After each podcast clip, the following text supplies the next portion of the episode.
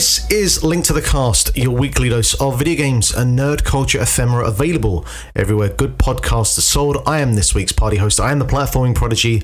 I am Mark Robinson. Dave Ryan is away on assignment. He is somewhere bumbling around Kerry, uh, getting further and further into a place, a number of places that England butchered the names of over the last 800 years. But in the meantime, to my left, he is Mr. Consistency. He is Mr. Chelsea. He is Jack Lazell. Jack, how are you? Yeah, I think Dave went to Kerry for the search for the origin of butter. Like he wanted to figure out where it all started, and I think Kerry is pretty much the home of butter in all of its various and myriad forms. I, I have a question for you, Jack, because this is a thing that freaks out Maria when it comes to to me and something that I do, which is I like to, if I have the plate with gravy or some sort of sauce or something, I will take a slice of bread, soak it in butter, and then soak like the gravy sauce or whatever into the butter to clean it up. And apparently, that's just not a thing that people do. Is is it just is this just a me thing? Uh, I don't need the butter. Yeah, I uh, was with you oh, until the butter. The butter the, put the, me but off. the butter adds like extra flavor. It, it, it really it builds character into this kind of post meal snack. No, it builds cholesterol into the snack. yeah, like potato like, tartar. The bread and the gravy is bad enough without you piling a bunch of butter on there too. Yeah, I, I, do you know what though? I'm. This is where I'll probably like some people might disagree with me. I'm not a huge butter in sandwiches guy. Like I'd much what? rather I'd much rather have dry like bread. A, a, if yeah. you say mayo, I will slap you. Well, it depends on the sandwich. I'd much rather have whatever I've got in the bread accompanied by some sauce, whether it be you know ketchup or mayo or mustard or something, and I'll get the lubrication from a condiment rather from, from lubrication is not a word to use with a sandwich. Oh, it absolutely is. Like, like you can't, you can't, you can't just have a dry ass sandwich. Like no one wants that. Or like if it's say if it's like a cheese, like you, you've got something, but you want to melt some cheese on top of it as well. Like just something to add a little bit of moisture and lubrication into the sandwich. Um, I'm just trying to make it worse now. But yeah, genuinely, butter. Get out of it. I don't need it. Uh, I don't. You you don't belong in here. Now I will have butter if I'm just having like a piece of toast, for instance. Like that's nice. Or if it's really nice butter, like you know, like fresh bread and really nice butter. But but only I can only do it by itself on something either toasted or just really fresh anything else? I just i like the flavor of the of the things i'm putting in the sandwich to bring the sandwich to life. I, I don't need that additional fattiness in there to be to be clogging up my sandwich with unnecessary calories and shit. To my right he is the nexus of humanity garrett kidney. Garrett what is your favorite sandwich? I just eat butter like I get a stick of butter and I just bite into it. is that the national dish of Cork? It is actually. We love it. We get together around the streets of Patrick Street, around the, the, the statue of Father Mathew. And we're like, Father Mathew, this butter is for you. And then we open the butter. Actually, no, we don't even do that. We bite straight into like the foil around the butter because it's that kind of butter. It's not a tub of butter. It's like the foil covered butter, the good butter. And then we eat that in front of Father Mathew. And he's like, God bless you. Thank you for winning that poetry competition 15 years ago. Do you know what though? There is something about that butter that comes in those little foil packets, like you mentioned. It does seem to be, I mean, like a certain percentage more moreish than if you mm. get like the full tub, or you know, or if you get the butter that comes in a like 500 gram or whatever it is wrapped in the foil as well. Something about the plastic just ruins the butter vibe. So you know when you drink like Coke out of a bottle, it's just infinitely better than out of a can or out of a plastic bottle. If you've got the glass bottle Coke, don't you think? The, the problem with the butter that comes in the foil though is that it's it's such a like solid mass of of of butter that you you'd have to leave it for like three hours uh, out in, in, a kind of warm temperature for it to melt to the point that you can actually spread it. Because if you try to, it, obviously it's not a spreadable, but if you've got nothing else in a pinch, you want to use the butter as, as your base, but you can't spread it. You know, you ever had the issue where you've put butter onto the toast and then it just kind of doesn't go anywhere and you're just kind of like dragging around a lump of butter and then you get to the point that you're like you know fuck it this will do and you just eat it like that and you just have a dry bit of bread with a bit of butter in the middle so I can imagine I can imagine you getting to that conclusion a lot, Mark.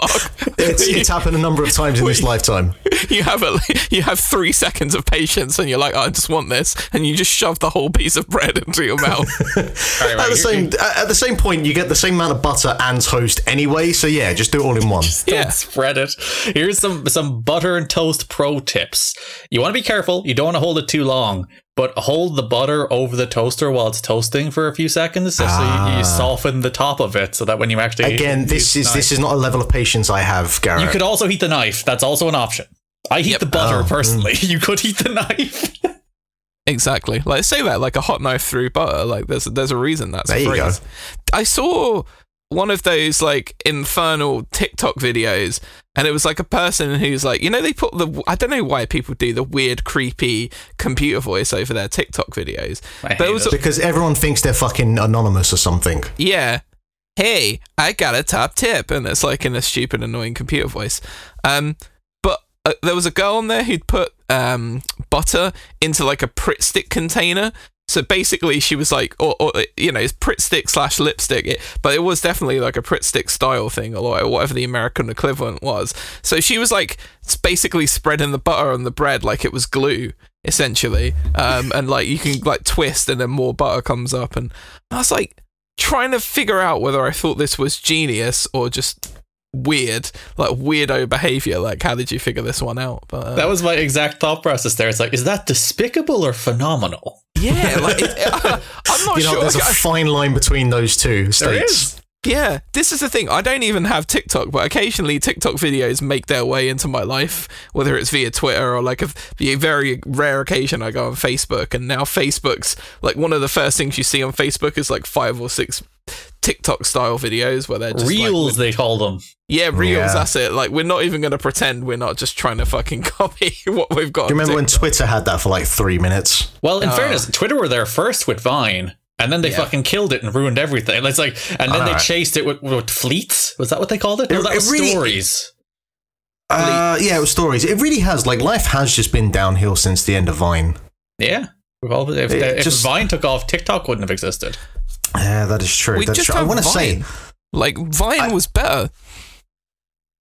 Vine was better. Vine infinitely better. Uh, less conspiracy theory whack jobs on my algorithm uh, on Vine. It was all just uh, early Bo Burnham videos, I guess. Well, Listen, Mark, you we- watch you- one second of one video, therefore 16 Andrew Tate videos. That's how it works. Uh, yeah, yeah. the thing is, Mark probably Yeah. watches like you know all of the JFK videos, or does his once a year rewatch of 9/11 stuff, and then all of a sudden the conspiracy videos start appearing in his feed. I, I, I stopped I stopped the 9/11 content watching a couple of years ago because I realized it was probably not helping with my ongoing anxiety when it comes to flying. So I uh, took took me a while to get that out of my system. Uh, I do want to say, since we've been having this chat, I've had an email come through that uh, I thought was quite important to. Uh, to, to read out on the air. So, uh, if you would indulge me, gentlemen, um, I'm going to read this email to you both. Which uh, Nigerian says- prince did it come from? It says, Hello, Mark. My name is Dave Ryan, huge fan of the show. Boo. When listening to episode 287 Honk Piece, my delicate sensibilities were shocked, nay offended, to learn the context in which Garrett first heard tribute by Tenacious D. Did he actually Once I email retrieve- this to you? He did, yes. Once, I was surprised once, he I ret- mail it to you. Uh, once I retrieved my monocle from my champagne flute, I felt the need to write to you from the police shield linked to the cast estate that we all retreat to when we say we're on assignment. I sense the tension brewing between Jack and Garrett in the wake of this revelation, and I think the only solution is a surprise segment. Oh no. Yes, folks. with Mark as my handsome conduit, I bring you Reverse Mastermind, where Garrett and Jack will answer 10 questions on the other person's specialist topic. Oh, yes, that's right. Nothing keeps the peace better than putting Jack in a competitive game show environment. Don't do it to me. I turn into a monster. Each question carries a score of one point, and there will be a tiebreaker question should it be needed. I don't think it will. Uh, I should it's a point out- zero zero tie. I, I should point out I do not know what the. To- I mean, I can presume what Jack's on Garrett will be, but uh, I have not read the questions. I do not know what the topics are, so I'm as blind on this as you two are at this point It's got to be TNA versus Chelsea, has it not? I am Surely. the Um, most one-dimensional man in the history of existence. There's no way it's not TNA. Do you know what? so Dave, it'll be. Dave messaged me during the week, and he was like, "Oh, I was I was laughing at Garrett's gimmick of like finally seeing the Tenacious D as a great payoff." And then he goes to me, "What was the other thing that Garrett said he didn't really know too much about?" And I was like, "You know what? I can't remember what it was, but he said quite a few of them. Now I know why he sent me that message." He was fishing. It's been a trap all along. This entire Well- podcast is a trap. Well, Jack, I can tell you that you're not going first, so you have a few minutes to, to kind of sit and bide your time. To Uh, just but think Garrett, abyss, abyss, Yeah. abyss. Whoa, whoa, abyss. Um, Garrett, you are up first. You'll be answering questions on Jack's specialist topic, which is pieces of pop culture trivia that are useful only in pub quiz scenarios. Wow. I thought you would get Chelsea and might have half a chance, but you might you might be screwed, mate. Just say John Terry to everything, just like you say abyss to everything. Uh, note to myself, I I may now open the Garrett quiz. So here we are. All right. So. Uh, Garrett, you have 10 questions. Yeah. Uh, you'll get one point for each correct answer. Um, if you don't know, Jack, you are welcome to answer, but you're not getting any points for it. Oh, uh, These multiple choice Ow. gimmicks, or do I have to literally come up with answers? Uh, there are the the questions are are, are different for each one. So Oh, um, David's there- there's, torturing me. yeah, He's so not even open up- here and he's torturing me. He's sitting in I'm the asshole of Kerry, which is actually surprisingly close to me. I'm gonna go get revenge after this show. Yeah, know- Charlie is awful. you know, the average English English person would hear Davis in the arsehole of Gary, and they would not know that it's a place, and that is quite a sentence. All right, I'm just opening up a spreadsheet and just making myself a quick. I'm one quarter Kerry-ish, by the way, so I can bury Kerry all I want. Very Carey. Kerry blood. I'm ashamed of it every day. All right, Garrett, uh, Yeah. if you are ready and you don't really have a uh, say in this matter, uh, your first question. The next RCW show is entitled That's Just What Jesus Said, Sir. What film was this a reference to? Uh, War of the Buttons. That is incorrect. Damn. Jack? I believe it is uh, Life of Brian by Monty Python.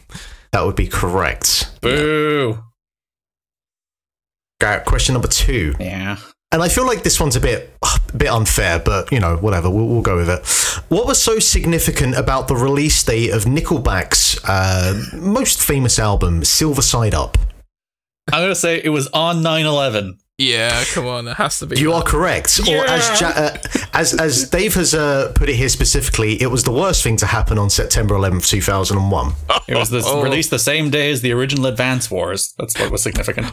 By the way, two 9/11 references in the first ten minutes is not what I feel comfortable with on this podcast, and one of them was my fault. In fairness, This podcast just all butter and planes. All right, uh, number three. In popular video game Tunic, what is the name? uh, First of all, how is this a pub quiz question? But whatever. In popular video game Tunic, what is the name given to the player character? He's he's a little fox boy.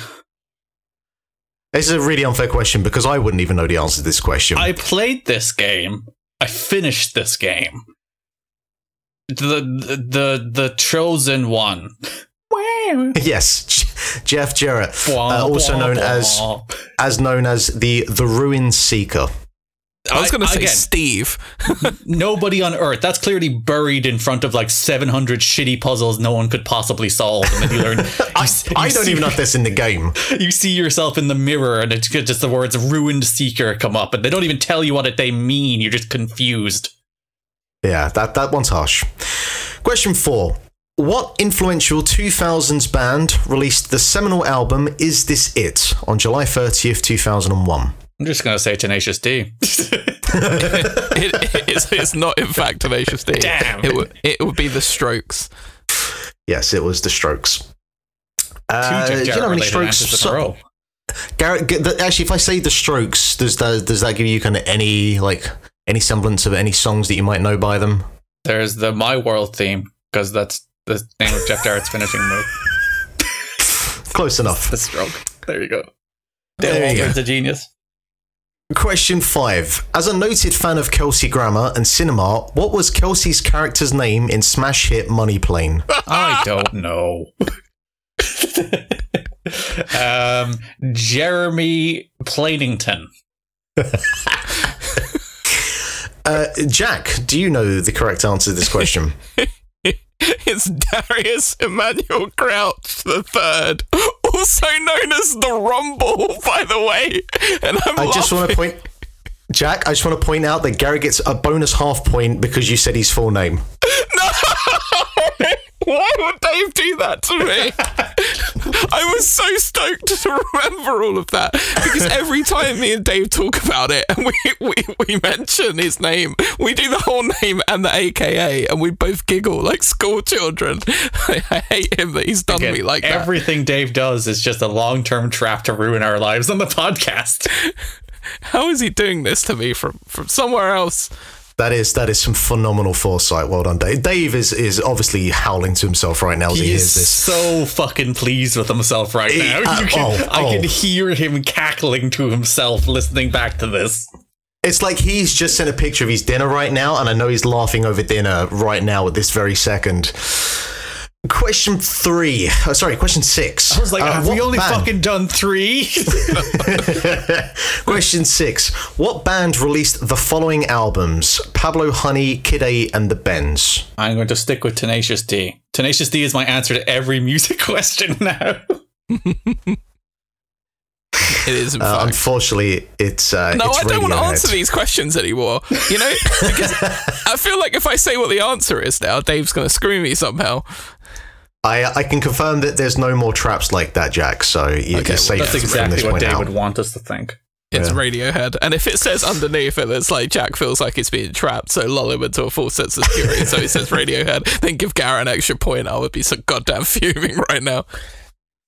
Uh, hey Garrett, your your specialist top topic. It's a Tenacious D question. Uh, you recently enjoyed a scintillating live rendition of Tenacious D's tribute. But which of the following people did not make a cameo in the tribute music video? They did Hey. play the video, by the way, as they did the karaoke. So I've seen the video too. Not that it's going to help. right. I'm still going to get this Probably wrong. not. But let it known I have seen the trailer or the video. All right, so uh, you've got so this is so did not make a cameo in the tri- tribute music video. Uh, A. Severance's Ben Stiller. B. Dave Grohl. And C. Meatloaf. I'm going to say Ben Stiller. Incorrect. It was Meatloaf. Unfortunately, the answer is Meatloaf. Like a bat out of hell. He's been gone. with them. Question eight. In the world of football, who is Chelsea FC's all time leading scorer? Um, isn't it just Frank Lampard? That is correct. It is Frank Lampard. Yeah. Jack, do you have the specific amount of goals? Uh, is it 213? Oh, 211. Oh, Jack, please damn. be proud of me for actually knowing the Chelsea answer. No, I mean it's it's fair play, fair play. Thank you. Question nine. Thank you for your pride. In the film Morbius, what is the name of Morbius's adopted brother as portrayed like a man being held against his will by Matt Smith? Oh, no. no. Nope. What do you mean, no? It's not there. You'll say it and I'll remember it, but it's not there. I, I I saw that movie a year ago now and have cast it out of my brain. So he calls him Milo. Uh, That is all the correct. way through the movie. Yeah, It but I think he has Milo. another name that I can't remember. But I know he, I know his nickname is Milo. His name is Evil Morbius. All right, and question question 10. And again, I'm reading this and I don't see how this is a, a pop culture pop quiz question, but look, Dave's bottled Uh. We all I'll- know it. I'll have to refer to Dave uh, off air about this. A literature question. Who wrote the following? I ran out of toilet paper, brother. Help. Oh, Hulk Was Hogan. it? That's a literary masterpiece. I don't need any more. That's Hulk Hogan's best tweet. Actually, no, his, his best tweet is still the I worked that the worked into a shoot one, but he deleted Oh. that. So I It is think the- I, I it is ran the out of best toilet tweet that paper ever brother is now his best tweet. All right. That was All the right, same week. enough. Like he fucking joined Scientology too. So it's like that was a fuck good me. Hang on a banner week for Hulk Hogan. How is that? Uh, Garrett's not going to know the answer to this question. I'm way too online not to have seen that tweet. Yeah, he worked himself into a shoot. All right, Mark. Garrett, you have ended up with three and a half points there out of a possible 10. Oh my god! Um, if there's ten TNA questions, I am dead in the water here, lads. The bar is now set at what I can only assume is a sky high number of points. This is Dave talking. And we will now move on to Jackie Lasers. Jack, you will be answering questions on a little known interest of Garrett's the life and times of total non stop action wrestling. Wow. Knew it. I am absolutely bummed. all right, all right. Total non-stop Jackson crossed the Lazel. That's he really needed to work on that. Yeah. All right, question one. In TNA, Vince Russo created a faction called SEX that included such illustrious members as Glenn Gilberti, Sonny Siaki, BG James, Raven, and Trinity. What did SEX stand for? Um, super extreme xylophones. I don't know. I really haven't. I mean, he got he got the extreme, but he got it in the, For the wrong, wrong place. letter. Yeah. Yes. Oh yes. no, he didn't need X with X. Oh, oh, oh. It is sports oh, entertainment Garrett, extreme. please, please do the honors. Yes, sports entertainment extreme. Question two: Which of these has not been a TNA stipulation match? The Silent Night Bloody Night match, the Double Blindfold match, the Cuffed in the Cage match, the Lockbox Challenge, the Reverse Battle Royal, or none of the above. They all sound so dumb. I know Reverse Battle Royal was one. I know the Silent Night Bloody Night thing is. Lockbox Challenge doesn't sound real. the thing is, they could all be TNA matches. No, I say none of the above. I think they're all real matches. Is that what that means in the question? That would be what that means in the question. Yes. Yeah, yeah. Okay, so they're all TNA matches. yep. Garrett, I refer to you. They are, in fact, all real matches. Yes, I knew it. I knew he was trying to screw me on that one. So now this is interesting because Dave has here ticked down the double blindfold match, and I was interested because I, I was pretty convinced there was a double blindfold match at some point. Well, wh- what would you define as double blind? Like, there's matches where two people wore blindfolds. Yeah, I mean, I guess maybe it had a different name. How would it be double blind? They had two blindfolds? Well, as in like they're both blindfolded, but that's what a blindfold match is. So, um, hmm, Dave has asked a bad question. He needed a TNA historian to look over these and be like, Dave, yeah, yeah. I mean, ev- I'm, I'm, every I'm- match is a double blindfold match. Unless I said you put two blindfolds on somebody. All right. Maybe maybe that is what he actually does mean there. Um, but I- you know what? I'm going to give Jack the point. I, I'm, you know, It's may, it may be the only one I get. So. Yeah, Dave If- is if- wrong. Doc Dave a point. If Garrett is confused, then uh, I'm, I'm going to give uh, Jack the point on that I one. mean, in fairness, I got Garrett half a point, so I think it's the least he can do. Question three: What WWE tag team were famously released after one member of the team was featured on camera at a TNA event? So a WWE tag team were at TNA. They got spotted on camera. So one of them, one member of the team was featured on camera in the crowd. okay. Um.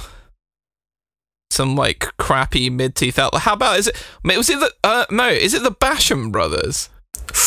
Is that right? Well, that's, that's a good pull in terms of uh, mid 2000s tag teams. Unfortunately, it was the Highlanders. Uh, are they um? Are they the War Machine? No. No, no, they are. Oh no, what were No, they? Vi- they are Vi- not. Viking Raiders? I, I just yeah. no, no, no, no. The Highlanders were uh, a a time before uh, War Machine, much, much Okay. before. Yeah. Um. I don't. Okay. I don't even like right now. If you said for a million points and a million pounds, name one of the Highlanders, I I would be yes. I, I know one of them was Robbie. I don't remember who the other one was. Was it Rory? Robbie and Yeah, there Rory. McAllister. That's the ones. All right, question four. Which of the following WWE champions never competed in TNA? CM Punk, Muffin Enthusiast. Jon Moxley, Cupcakes. Bleeding Enthusiast. Bryan Danielson, Apple Jizz Enthusiast. I'm just going to move on from that. Seth Rollins, being a big stupid dickhead enthusiast. Or E, all of the above. So, which of the following never competed in TNA? I know CM Punk was in TNA because it was on Garrett's podcast. Hell yeah. Um, You've got to be other- kidding me. TNAchad.com. Isn't it? Um, I'm I'm I'm not a racist.com or something. Whatever Dave set up for him. I love the Harrisbrothers.com. Um, let me. So what were the other ones? Danielson. Jon Moxley and Seth Rollins, or all of the above. Hmm. As in, all of the above were in TNA. So all of the above never competed in TNA. Oh right, okay, so that that's not true then. Uh, Moxley, Danielson. I should have known. We don't have news for today. I should have known. because I, when we started, I was like, "Oh, we don't have news today. Why don't we have news today? Ugh, everything's a trap." It's because it was a slow week, Garrett. Ah. Ugh. I think it's between Moxley and Danielson. I'm gonna go Danielson. Garrett Kidney, I refer to you. do, do you want me to tell him whether he's right or not every time? Um, you know, just for now at least. You're correct. Am I? Jon Moxley I- did I will one say- dark match in 2009. With his pink hair, stupid pink hair at the time. I don't recall Seth Rollins or I guess Tyler Black. I don't remember. I have no recollection of that at all. He did one squash match in 2006 where LAX absolutely murdered him, which I post on Twitter Ah. all the time just to be petty. Uh, Was that like on Impact or Explosion? It was on Impact. It was in like I October have 06, I no, re- no recollection of that at all. where wee Tyler Black just got thrown around by Hernandez. That's always a good time. I just feel like Dan- Alright. Danielson. Like I watched that documentary about him um, that he made with Colt Cabana ages ago, and he was like a sort of died in the war ROH guy. And there was nothing on there about him being in TNA, so that was that was my logic. I I don't know why, but I I just felt like Seth Rollins like he's such a tryhard that he would have gone in for every tiny little piece of anything that he could get before he made it to WWE. And yeah, I really didn't know about Moxley. I haven't got a clue. He could have been there by accident and wrestled a match. Question five. Which of the following did not happen in TNA? I feel like Dave is just doing this as, as a point to show how ridiculous TNA has been over the years. But anyway, It's a personal Uh, so which of the following- podcast once again by Days of Thunder. Yeah, a little bit, a little bit. So, which of the following did not happen in TNA? A. Shark Boy awakes from a coma, convinced he is Stone Cold Steve Austin. That B. definitely Abyss, happened. I, that happened. I know that that happened. B. Abyss is imbued with magical ass kicking powers by Hulk Hogan's Hall of Fame ring. That happened too. See, he's now, C. he's now kind of in my era of TNA. See, The building legitimately catches fire during a live pay per view. Right. D. Eddie Kingston mows down a child Taylor Swift style with a car. Taylor Swift style. E. Mickie James was pushed in front of a tra- train by James Storm. Or F. None of the above. Well, as in none of those things happened. Well, we know. I, Oh, so that's so none of the above means that It was a double the- negative. all None the of above- them not Is happened. it- yeah. Dave, work Yeah, on so your they all happened. I mean, they're all stupid enough to have happened. I know two of them happened. He's saying which of these didn't happen. Yeah. Or I- F meaning they all happened. I think they all happened. That your final answer? Yeah. They did all happen. The Well answer done, is Jack. F. In fact, they did all happen. I Building just caught knew fire he was Hard trying to. sell 06. Abyss was powered by the Hall of Fame ring. I don't remember the others. I zoned out. Uh, I'm sorry, you, you don't mention Hard Justice. You, if you say that, you have to mention the Monty Brown promo. That's that's the rule. That's the cardinal rule. he can is a I just point out- one half hippo, one half elephant. Hippofant. How did how did Mickie James survive being shoved in front of a train? By the way, That's a question we will never know. The power of the knockouts division, I guess. Funny, when she came back in 2021, people were like, "I thought you got pushed in front of a train." She wrestled like two weeks after she was pulled and pushed in front of a train. Learn your TNA history, nerds. oh, they're the ones who are the nerds. Yeah. I'm a I just wanna point cool out- man. I don't know what you're saying, Jackie. I just want to point out, Jack, that you only need one more point, and you have already won this quiz, and we're Oh on my question god! six. By by So- just guessing based on No, what I. Though, depending on how this goes, I might take away that first point from you to, to Hang on a add the second. tension to this. So Hang we'll on, see. hang I on. It's- will say, hang on, Jack has had a larger number of multiple choice questions. Yes, so- I know. I- I've also noticed that. I, I, I'll be honest, Garrett. I feel like that is purely the fault of your source material and not on, on anyone else. So. I think it's on Dave Ryan. I think that's solely who it's on right now. I feel Alright. like this whole thing is like a low key shade on TNA because he's like every question is like all of this dumb shit happened in that dumb promotion. I am being the irony as why the irony why he has a podcast on WCW Thunder. But anyway, question six: What is the name of Abyss's successful lawyer brother who looks and behaves very similarly to Abyss, but is definitely in no way his brother Chris? You know, Abyss. I hope Dave Is it did the Joseph movement right Park? then. Isn't it? It's Joseph Park Esquire or something. something Oh, like that. look at that. Spot on. It is, in fact, Joseph Park Esquire.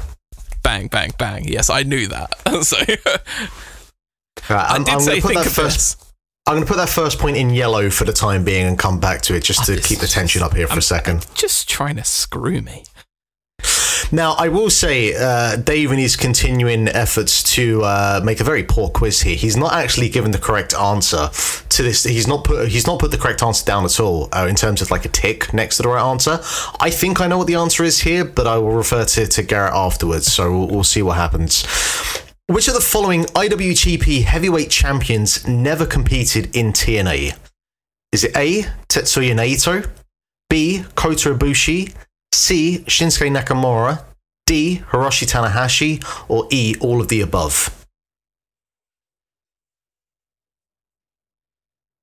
Oh, I mean, I just I I'm gonna gimmick all of the above again because I I don't know. It's Ibushi. Yeah, I I thought it was Ibushi as well, but I was I was I was like ninety nine percent sure, but uh, there we go. Okay, all right. Question eight. What TNA wrestler won a lawsuit against a Robert Rodriguez movie for copyright infringement to the tune of two hundred thousand dollars? Uh, uh, why? Why? Why though? Robert Rodriguez. What movies does he have? He's on.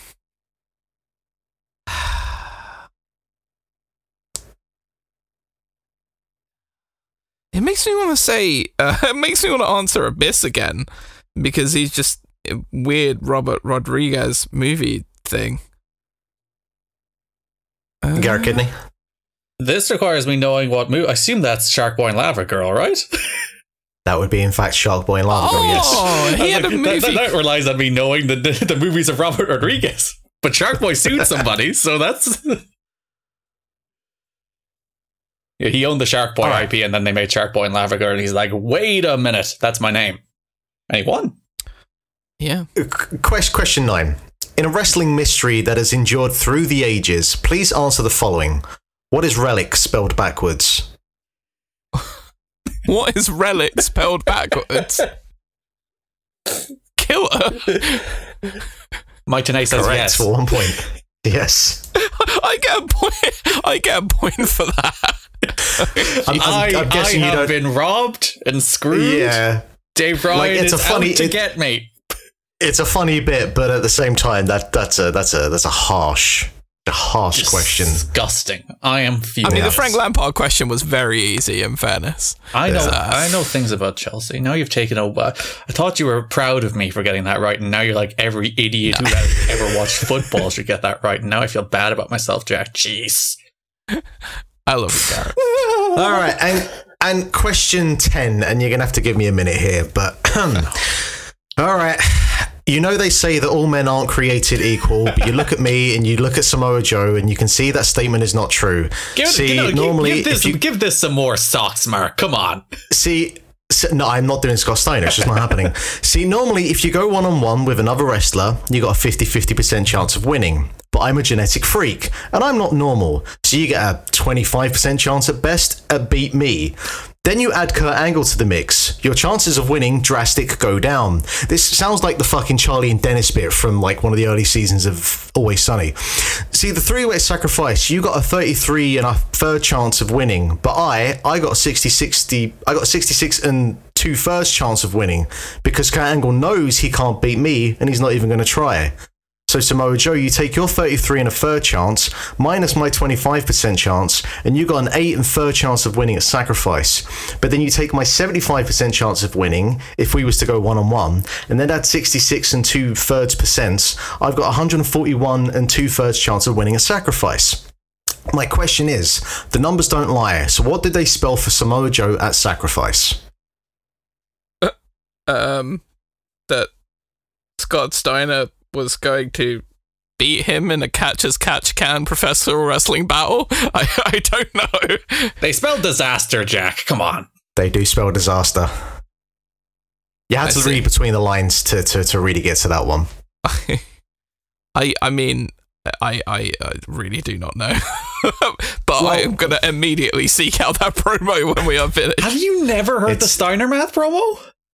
No, How? It's, it's. I mean, I'm not going to say it's like Garrett not hearing tribute, but you know, I considering mean it we isn't are. at all like that, is it? If it didn't happen Well- in that era when TNA was good, I probably don't know no, it. but No, you're on like, Twitter. If you if you're on the internet, like this is like the most famous thing in the history of TNA now. Like this has been memed to death far beyond. Like this has been memed so far that when Cyberpunk were putting out their yellow square delayed things every two weeks, there was like four of them every day that just had the Steiner Math promo on them. That's how far this promo has gone. Mm, I don't know. Well, I've, yeah, I've managed to miss it, I guess. So, oh my God. What, Well- what to tell you? I um. All I can tell you is that Jack Lazell has in fact won another quiz Rob. here Yeah. on Link to the Cast. Um, but for the Bants, um, a tiebreaker question was submitted as well, and just for the hell of it, because Dave put the work in, we're gonna just Work just throw in the tiebreaker question as well. I mean, that was a worked quiz, to be honest. For the tiebreaker question, each person must submit a guess and a number. In the event both men pick the same answer, the closest number will be the winner. The question simply is who has won more major titles, Chelsea FC or Jeff Jarrett? For clarification, for Chelsea, I'm counting the Premier League titles, FA Cups, Champions League, and Europa Leagues only. Get to fuck with the others. For Jeff Jarrett, I will be counting all singles titles mid card and above across WWE, WCW, TNA, and AAA. So anything, I guess, prior to like 93 is out of the question. I mean, if he's chucking the FA, he's chucking the FA Cups and the League Cups out.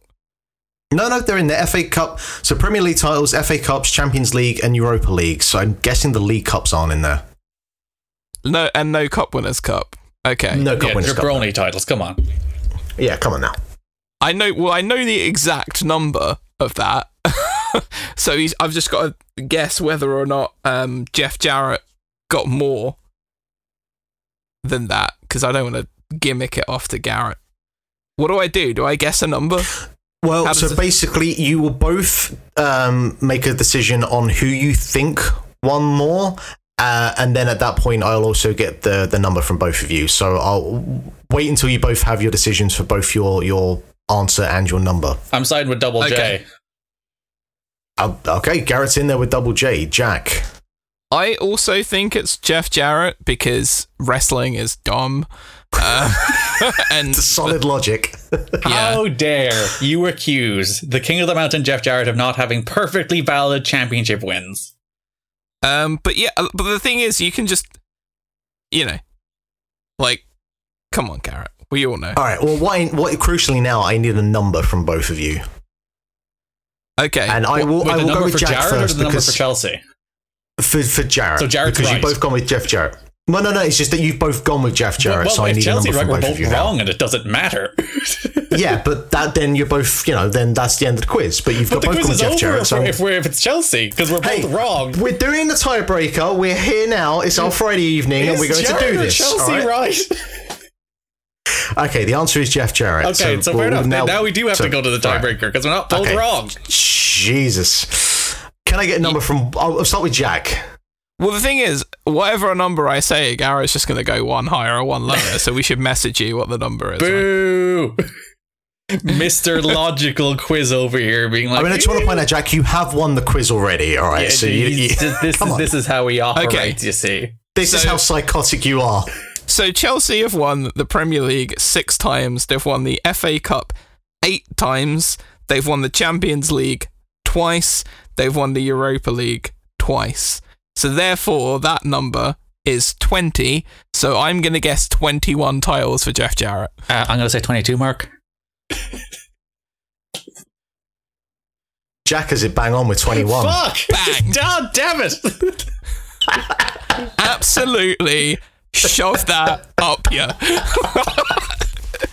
Listen, listen, listen, listen how spiteful he is as a winner, ladies and gentlemen. Right he, he was you. given an easier quiz, and now he is rubbing rubbing it in my poor face. Your poor, Garrett, humble Garrett. I'm not your face. Shove it right up you, son.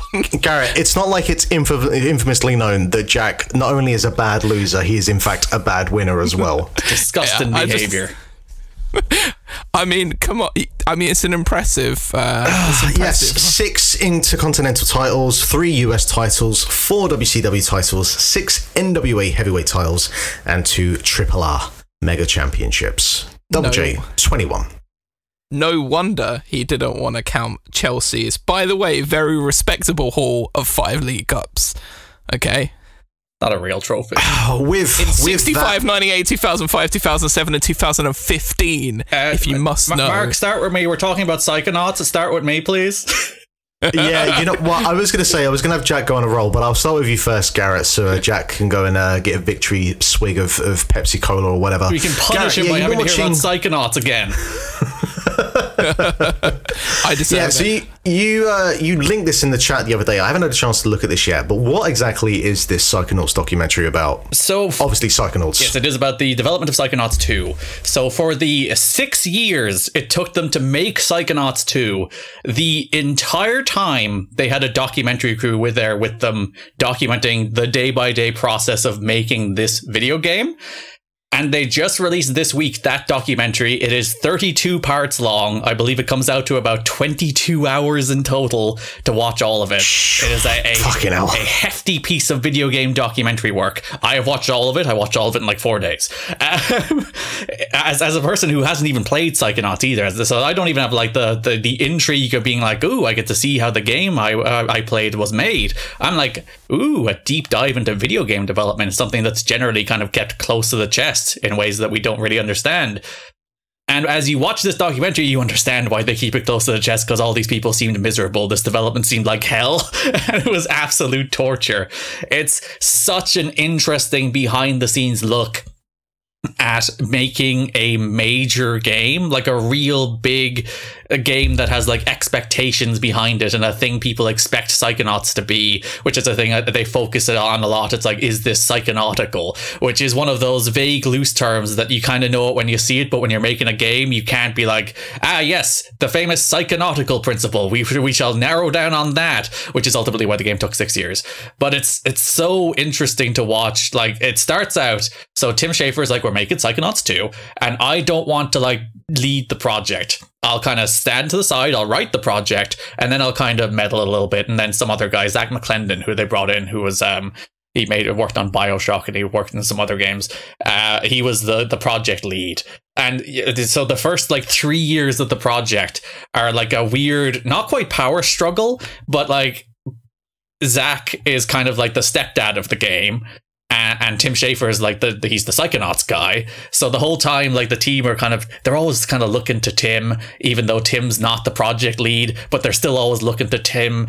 And there's you can see like communication breakdown between this team over the course of like three or four years to the point where uh, Zak McClendon ends up leaving the project, and just seeing that happen over time, where like they're just flying the wall during meetings, getting reaction shots to the project lead like shooting down somebody's idea, and then you can see like the heartbreak in the eyes of the person he shot down, and then the next scene is like that person then left the studio, and like you can see uh, it's obviously it, it is a, like it's a it's a documentary. They they do build narratives, but you can see that kind of stuff happen in real time, and you can see the communication breakdown in real time, and you can see everything like that's both good and bad about video games you can see like the tension between art and design and production and, and engineering. You can see how uh, all the meetings leave people just utterly exhausted because it's death by meetings. You can see like management styles, and you can see how people get burned out in the middle of a project when they've been working on it for three years. It still looks like shit and doesn't feel any good to play, and everyone gets like super demoralized and starts like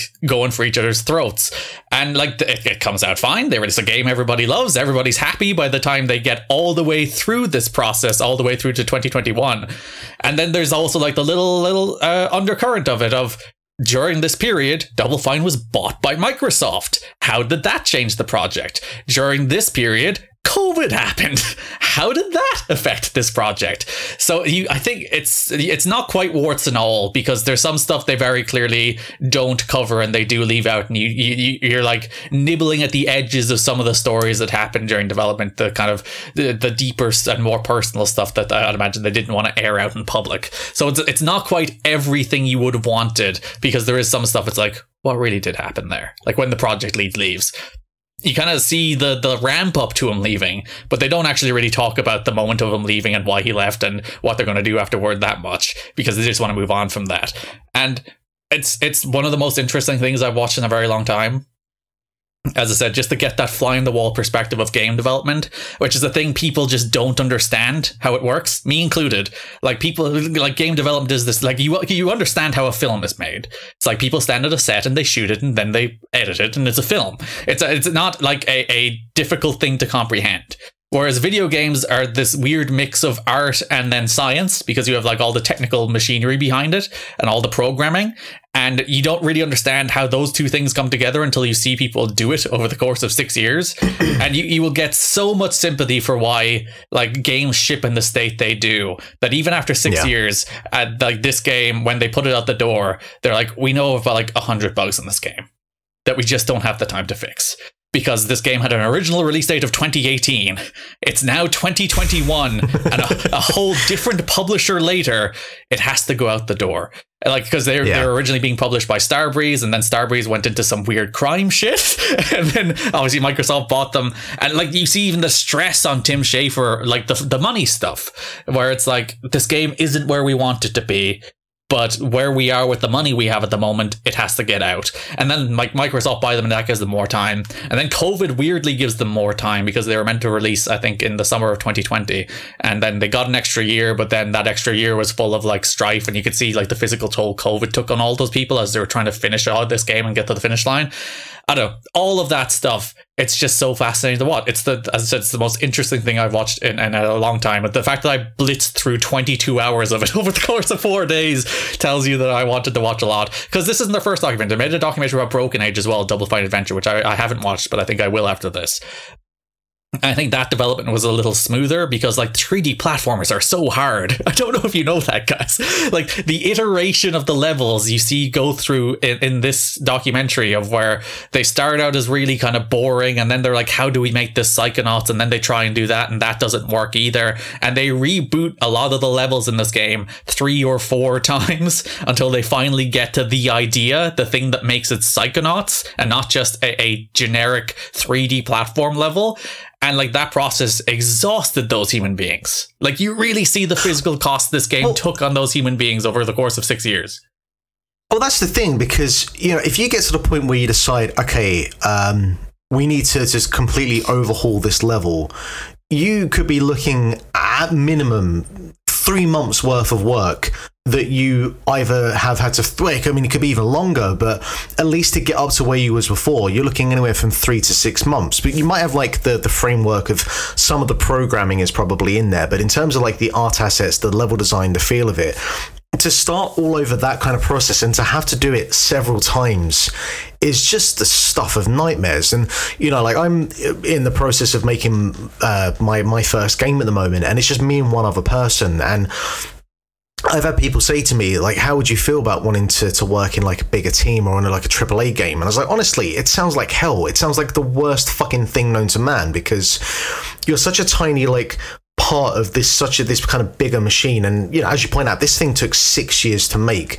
Um, and that just the idea of working on one thing for six years, and obviously there are different aspects to that that you work along the way, but I, I just couldn't I couldn't do it. Uh, it would drive me up the wall. Um, so I, I definitely want to. I, I doubt I would be able to watch all of this, but I definitely want to kind of dive into some of this and see. And you know these sorts of like biographies. I mean, one of the most interesting documentaries of this nature. It's not video game related, but the Metallica uh, uh, documentary they had for Saint Anger, where they were all just a bunch of petty, like post-alcoholic, just the worst fucking middle-aged men you've ever seen in your life. Going through the process of making a bad album, it is it is fascinating.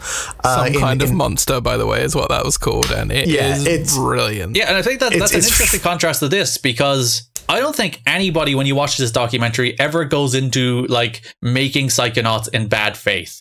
Like that's what's the kind of crushing part of it. It's like everybody goes into making this game super duper excited. They really want to work and make a good Psychonauts game, and it just breaks them over the course of six years. And it's like it's it, it's not the case that like they they went in there being like, oh, let's fight with that person. It's just like it, over the course of that process, it just breaks people down. And you mentioned like the size of the studio and the size of the team. Like I think it's 60, 60 or seventy people made this game, or at least for most of the project, they dragged on some more teams toward the end to get it over the line. And when you think like uh, that's a lot of people, but then you think about how like the, the average Ubisoft game is made by thousands in like multiple countries across the world. They have all these studios all over the place. Some of which are working on art, some of which are working on design, some are coding, some are like bits and bobs are all flooded into this game from like thousands of employees across probably dozens of countries. And you just think if it's this bad for 60 people in the same building, how do they do it for like thousands of people spread across the world? How do how can you coordinate that? It's insane to even think about. Yeah. Like it's it's bad enough, um, you know. Back in the day when me and Jack were in a band and trying to construct a song like a three minute song between four people in the same room that in itself could become quite a contentious thing to, to kind of like negotiate sometimes. But as you mentioned 60 plus people 100 plus people thousands of people the the coordination that has to go into bringing all of these things between the, the the overall kind of like vision of what the, the project is, the visual style, the programming, the and the programming which is split into multiple layers between technical art, just the actual like science of how the the, the engine works. Um, the the animation, the, the, composition, everything to bring that all together. It, it it is a miracle that any game ever gets made because of how much has to go into it. And I can't remember. Um, I can't remember what came out last year, but there was like a backlash from developers who got re- I, I, can't remember I feel like it was like a, an innocuous tweet from some clown. And a bunch of developers came out and were showing off like um, not even like early prototypes of their games but games that were well into development and how unfinished they still looked. Because it's like look this game doesn't look like the game that you see until right up until the, the deadline because so much of the game is just about getting the feel for it long before you even kind of worry about like the the, the assets and the animation that sort of stuff. And it's just and you know it's something that i'm going to see firsthand myself no doubt over the next like 12 to 18 months. Getting all that stuff tied together and, and out the door uh, it's why why anyone does this uh, it's kind of like baffling sometimes. And the other thing as well, and we'll never find this out. I'm so fascinated about what Microsoft's return on investment for this was because it was out on Game Pass. So like, where is the money that Microsoft make back from this fucking thing? I, none of us will ever know. The PS4 game sales. Mm, yes, all three of them. Yeah, but it's the time and money of it all as well. Yeah, or it's like if you had told these people in 2015, it's like actually, guys, you're going to have six years to make this. Like that would have relieved so much pressure on these human beings if they had known then they have six years to make the game. As opposed to like obviously original release date 2018, I think it, it slipped to 2019 even before they thought like, all right, this is our hard release date and there, there's periods in that uh, that time where they're like we have to get something. Like this doesn't feel good. We don't really like it. It's not again what they call psychonautical it doesn't feel like psychonauts. It doesn't feel like the true successor to the first game. But we are reaching the stage where like time and money is running out. So we have to get something we can at least be either proud of or finish and put it out. And that pressure on those people it's it's so unfair there's no alternative to it. And like uh, there's there's uh, a very honest discussions about crunch in video games coming in this documentary. Ones that like might be cancelable i'd say if, if the wrong people watched it. But you get like very honest like if we have this much time and this much money in order to make something we can be proud of we have to put too much time into it.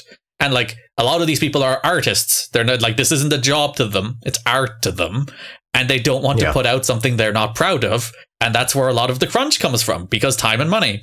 And uh, like there's no excuse for big studios for that i don't think. Like if you're a nintendo you can just say lads take another four months take another three months take another five months we'll fill in the gap. Same if you're like a, a, a 2k with with any of their big games and like uh, we're the same if you're a Rockstar. It's like you can still live off the gta online money. You do not need to crunch these people just take more time. But if you're a Double Fine before they were bought by Microsoft.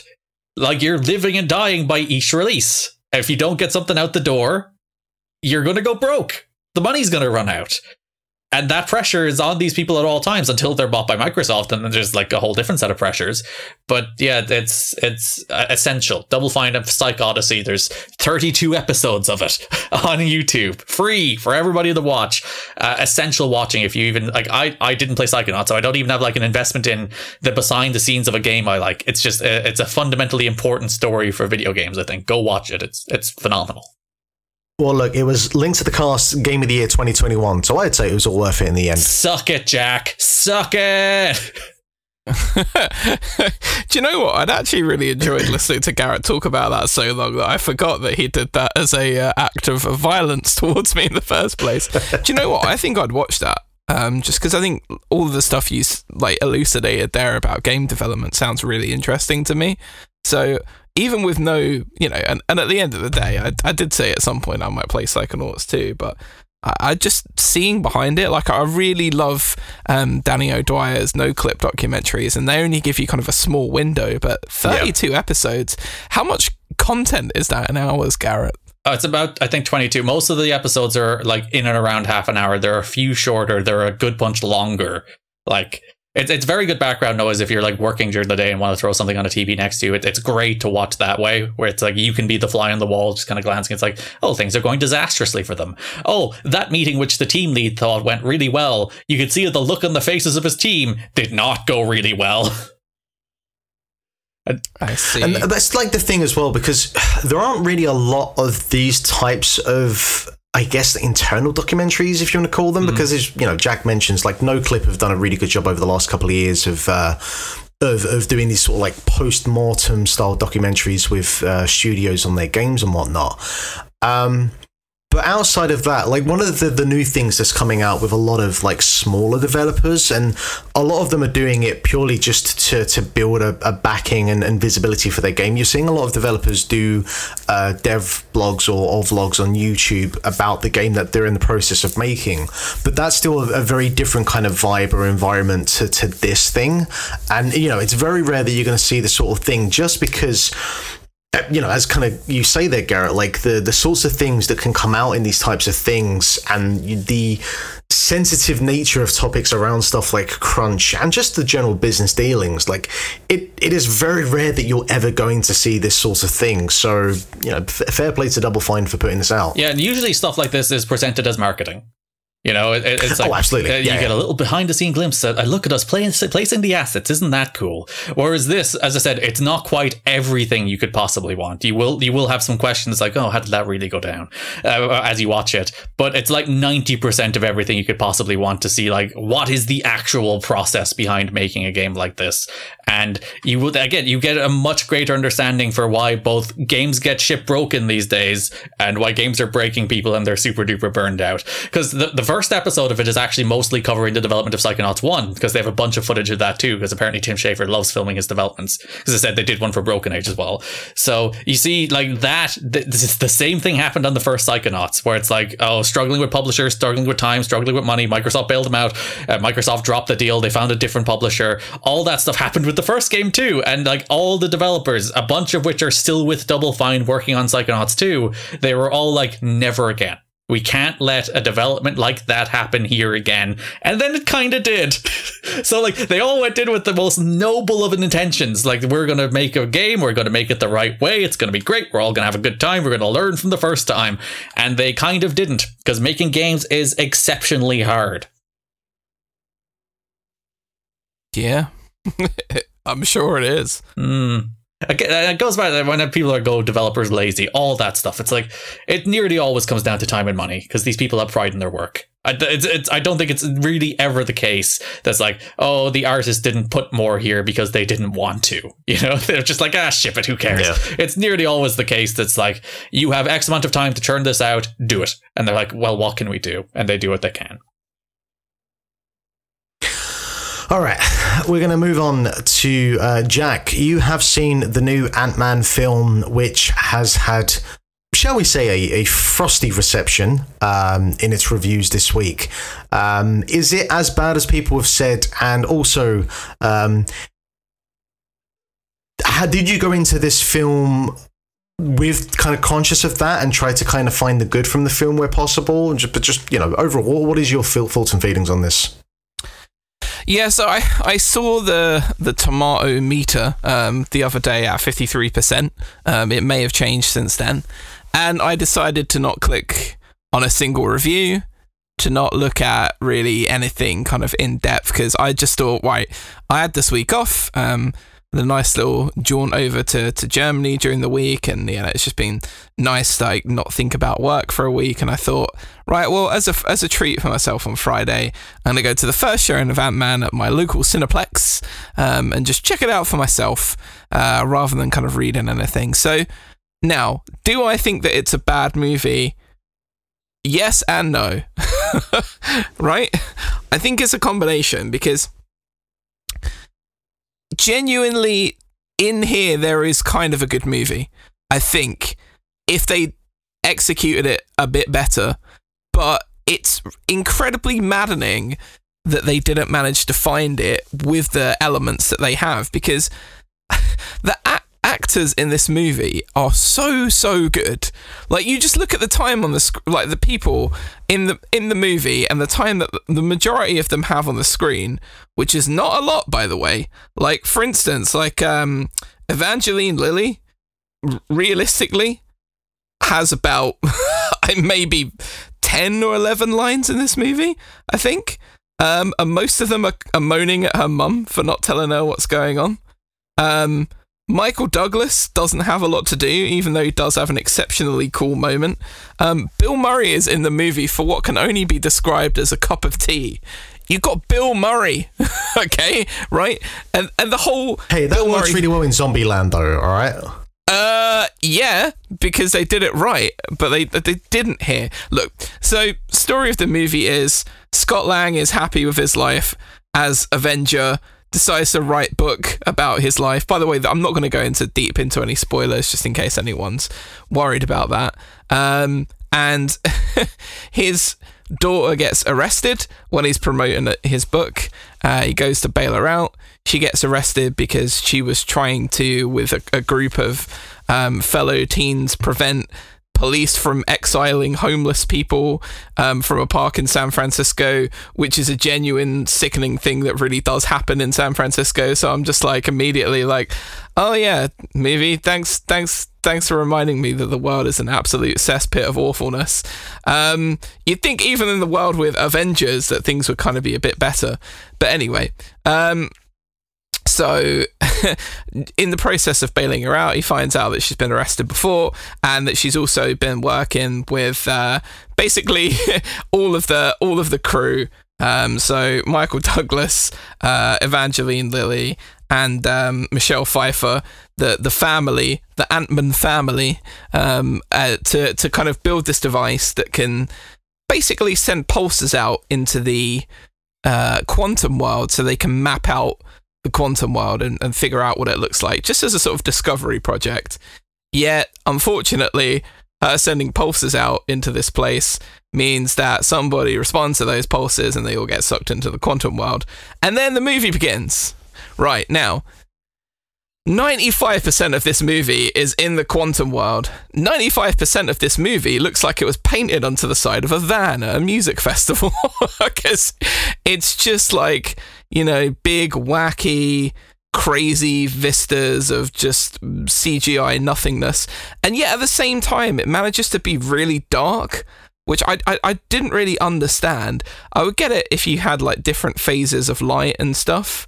But uh, when we saw the quantum world very briefly in um, in the first Ant Man movie, uh, I I kind of get why they didn't spend too much time in it because you know, it looked like really complicated to kind of make this whole believable universe. And like the choices they made in the darkness and all that, I just assumed was, uh, you know, like a marriage of convenience of like not having to spend too much of the CGI budget on that. And then the rest of the movie was like a regular fun Ant Man movie.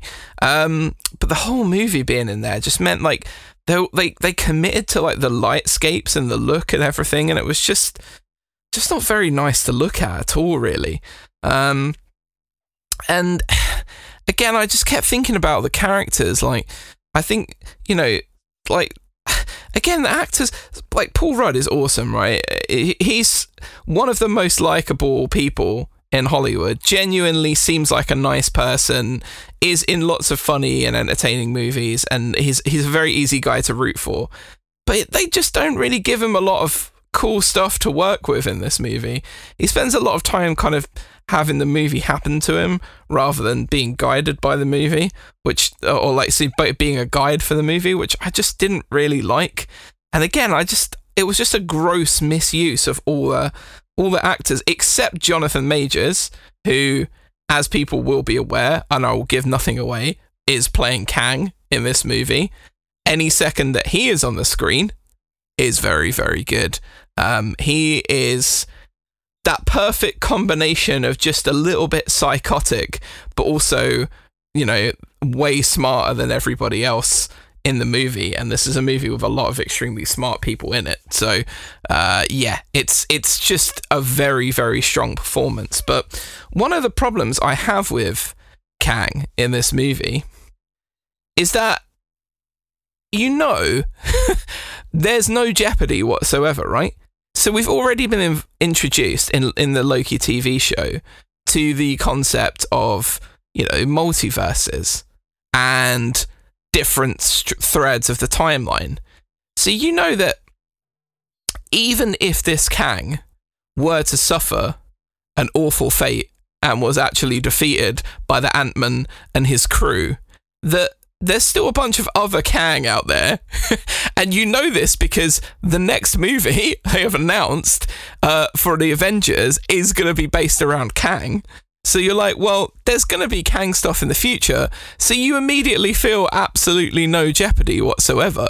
You know that probably none of the main characters in the movie are going to die because, you know, even if they do, there's all of this quantum energy and fucking, you know, timelines and all of that stuff that you can get different versions of them. Like, you know, one of the main plot points of the next Guardians movie is that it's Gamora, but it's not our Gamora, but it's still a Gamora. So it's like, well, even if one of the characters in this probably dies, it's like, well, do we just get another version of them in the future? Like, will they remain permadead? Is that going to happen? Probably not. So just don't feel the weight of any of the jeopardy in the movie. You feel it maybe for some of the sort of, you know, side characters who come into the movie and bits and pieces of people that you meet in the quantum realm, but it just feels like an episode of a TV show almost, which a kind of two hour plus movie really shouldn't feel like that. It should have its own contained stories, its own interesting plot developments and twists. Character development is absolutely just scant in this movie. Like, what? Uh, as I said, brilliant actors, really interesting characters. You don't really genuinely feel like as there's any development in this. Like they do some interesting stuff between, you know, or try to do some interesting stuff between Scott and his daughter, and then they just kind of abandon it for the big fight at the end, and then it's just like, okay, well, blah blah blah, you know, without going into any any details about what happens in the movie, and because there's always a big fight at the end, right? So as I'm watching it, all of this stuff is just kind of washing over me, and I'm like, well, right. I, I kind of I'm interested about what they're going to do with Kang and how they're going to set everything up, but as I'm watching the film, I don't feel emotionally invested in it because I don't have the character development and I don't feel the weight of the jeopardy. Now, there's some really cool moments in the movie. They do some really interesting things.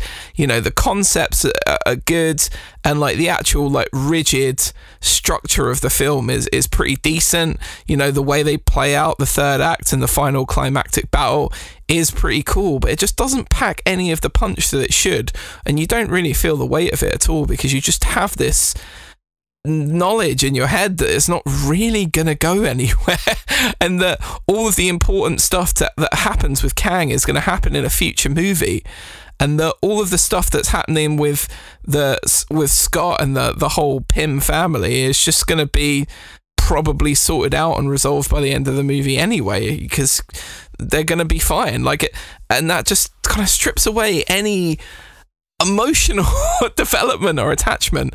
And by the way, I, Kathryn Newton, um, who plays Scott's daughter Cassie, I know she's a good actress. I've seen her in other things. She is genuinely horrible in this movie. I don't know if it's the dialogue. I, have to feel that maybe it is a little bit of the dialogue uh, or the way that she was told to play it, or maybe that's just a choice that she went for. But it's clear that they're trying to get her to kind of be the emotional center of the movie.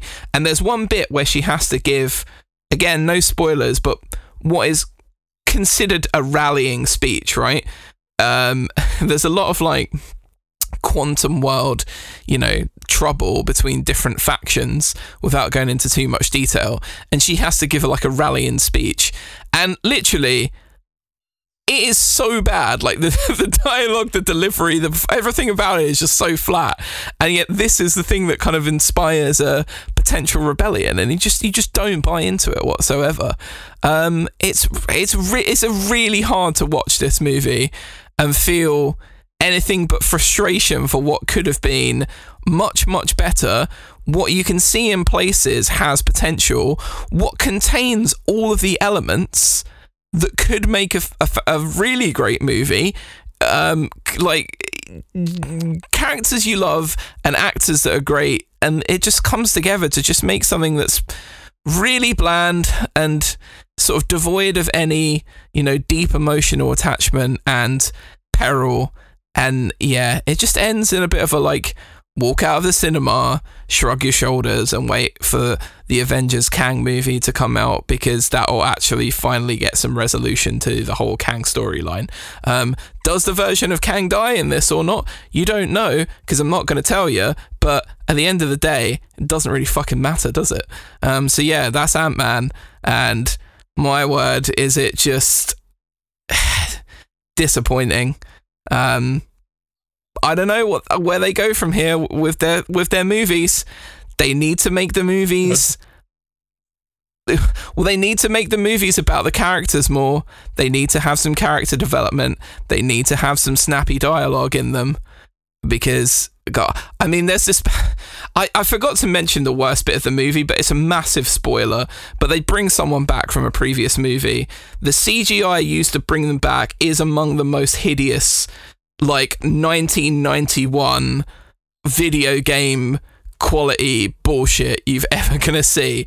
And there is a bit of dialogue between Cass, the Cassie, Kathryn Newton, and this person who is brought back, who I won't spoil. And it's about 30 seconds, and it is the most awkward exchange I've seen in a movie that costs like a couple of hundred million dollars to the point where you're like, could they not have made them read these lines again? Like, was no one there on set that day saying, actually, actually, that was shit. Can we please do that again, please? I want I want a reread of that. Uh, no, no, they just left it in the movie. Again, sorry, Kathryn Newton. I know she's a good actress, but fuck me. And like that, it's just indicative of what feels like a general lack of quality of depth because they're going towards something else. And it seems like they're looking so far into the future as to what they're trying to set up that they're forgetting that the actual body of these movies matters. The stories matter. The character development matters. I hear people always call out Thor the Dark World as the worst Thor movie, right? Which is fine. But in, In that fairness, movie, it's not even the worst Thor movie now, but you know that's that's no, no, no, no, no, take. No. That up up until that point, right?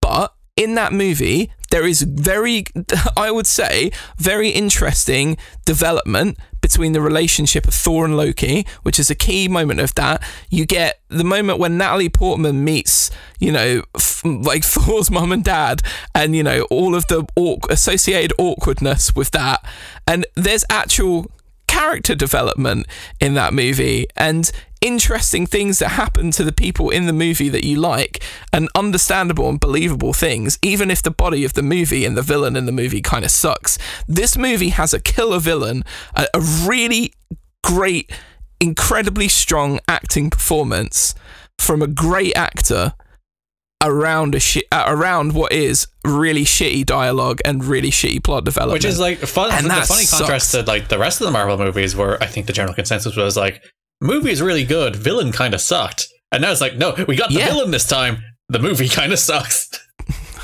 But the, the villain's good. But like I said, Garrett, like we know there's an Avengers Kang movie coming up, so you know that even if this version of Kang dies at the end of this movie, or is sucked into some sort of like you know void, or is like bashed on the head with a toaster and dies from a brain hemorrhage, like none of that stuff matters. And like that would be like, a cool reveal if like in this movie they killed him. It's like yeah, fuck it, we did it. He's dead. And then like the end is like no, there's more of him. But that was the end of Loki. Like you know, there's more of him. Yeah. they've already done that. that was Yeah. the end of Loki. It's the, the the problem with Marvel at the moment. It's it's one part them having to look forward, but it's also one part them having to always look sideways because of the television shows. And I think that while you you can see the logic and the the business case for building out the the MCU with the television shows, I think it's also been the thing that's hampered the films more. Uh, That and obviously the, the visual effects where they are, which probably the, the television shows haven't helped that because they've stretched out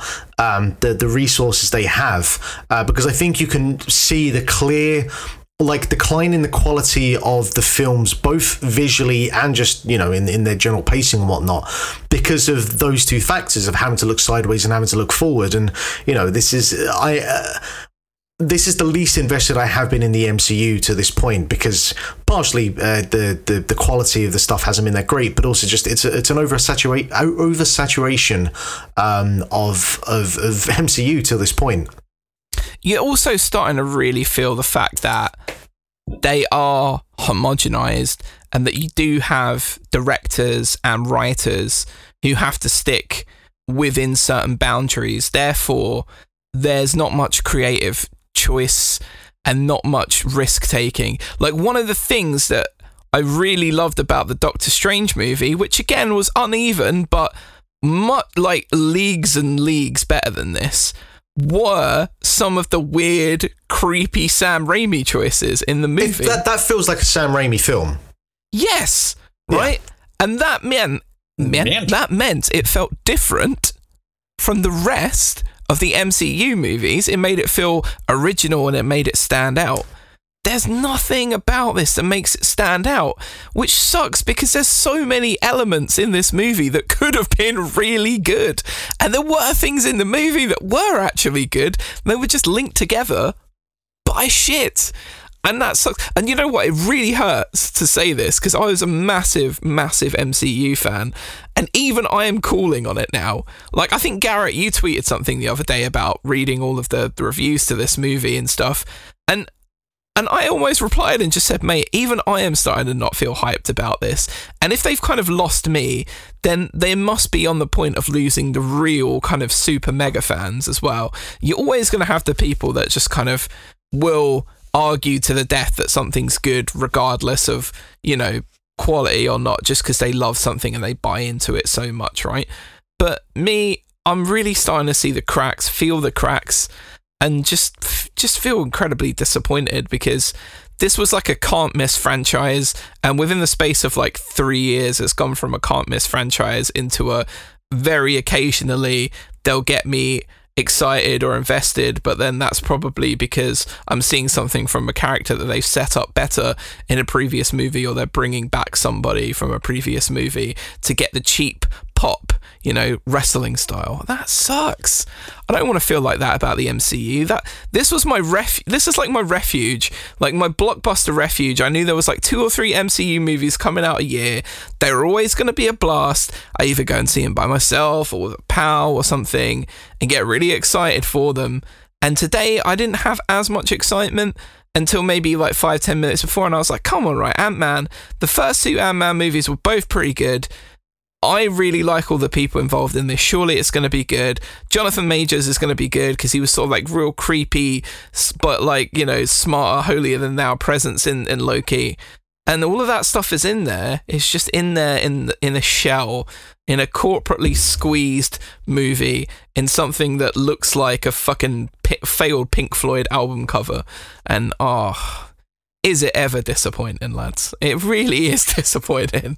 I mean, even with the 53% that I saw before, which I don't know, may have gone up or down by now, like even after that. And everything that I mentioned, there's two post credits movie, obviously not going to spoil that, two post credit scenes at the end of the movie. But even they basically render what you've seen in the movie largely pointless as well.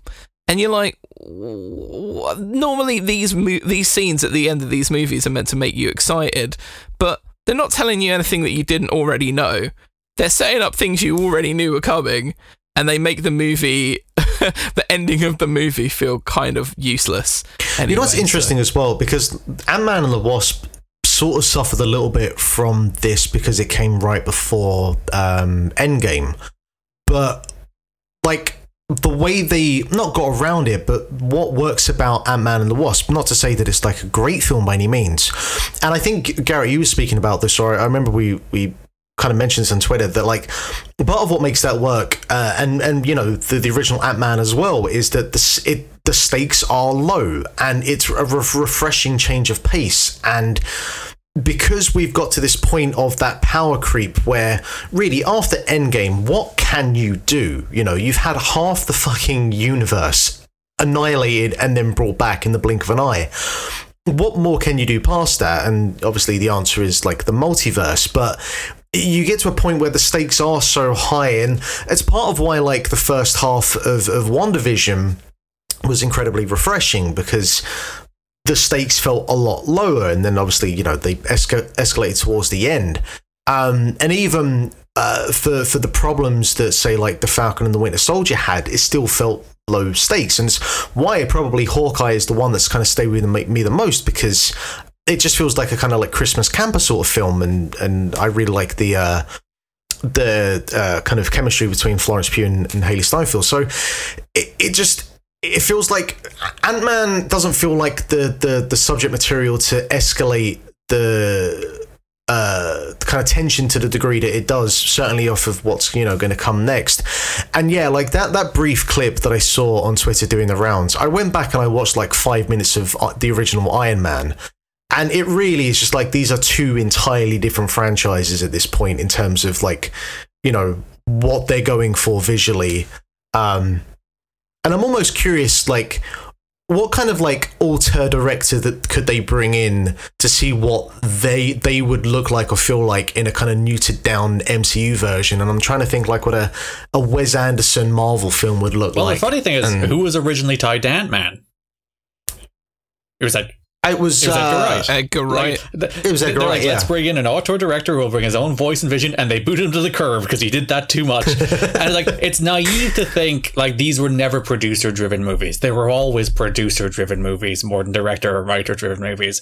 But it does feel like since Endgame, like the ratio of which the films have been producer versus director-driven has just skewed more and more toward producer-driven where it's just over and over again you get films that feel like they're serving some kind of corporate need or some kind of future setup. And like the thing you're watching in front of your face that you paid whatever to 12 13 14 bucks however much a cinema ticket is these days. Uh, i'm an old man. How much do i pay for my cinema tickets? Uh, but, however much that is like this thing you're watching is pointless. Who cares? Like what's the point in sitting there? And yeah like post endgame i did say that on twitter where post endgame where as you said the stakes were half the universe is gone. you can't go much further than that. So for a while, they should have like really reined it back in and done some like personal, straightforward tales that are just. I mean, they sort of did a little bit. Like the Black Widow was was a, a But even know, then, like the end of that movie is thing. a typical. Oh, there's sleeper cell agents that are going to destroy the world, and like the, the same with, I with, guess. with, with. Shang Chi, where it's like the first the first half of that movie is really cool, and then the last half is like evil dragon thing is going to burst out of that door and destroy the world. It's like oh, stop it, just do like a kingpin where he just wants wants to take over a city and some dude stops him.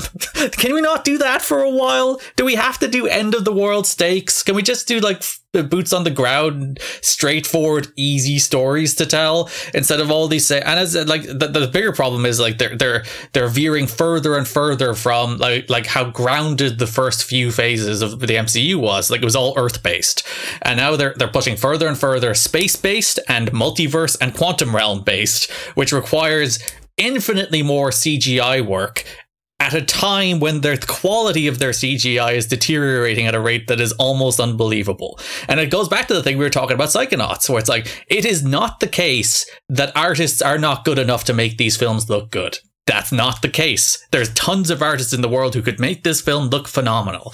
It is the time and money they are given to to make these films look good that result in why they look terrible. And that's the case. Like all these movies look bad now, and they didn't. You, you It looks like van art, Garrett. Van yeah, you go art. back and you watch Iron Man. It's like some of like the 2008, 2009, whenever that film released, CGI a little small bit rickety, but like the films now are more rickety than Iron Man was.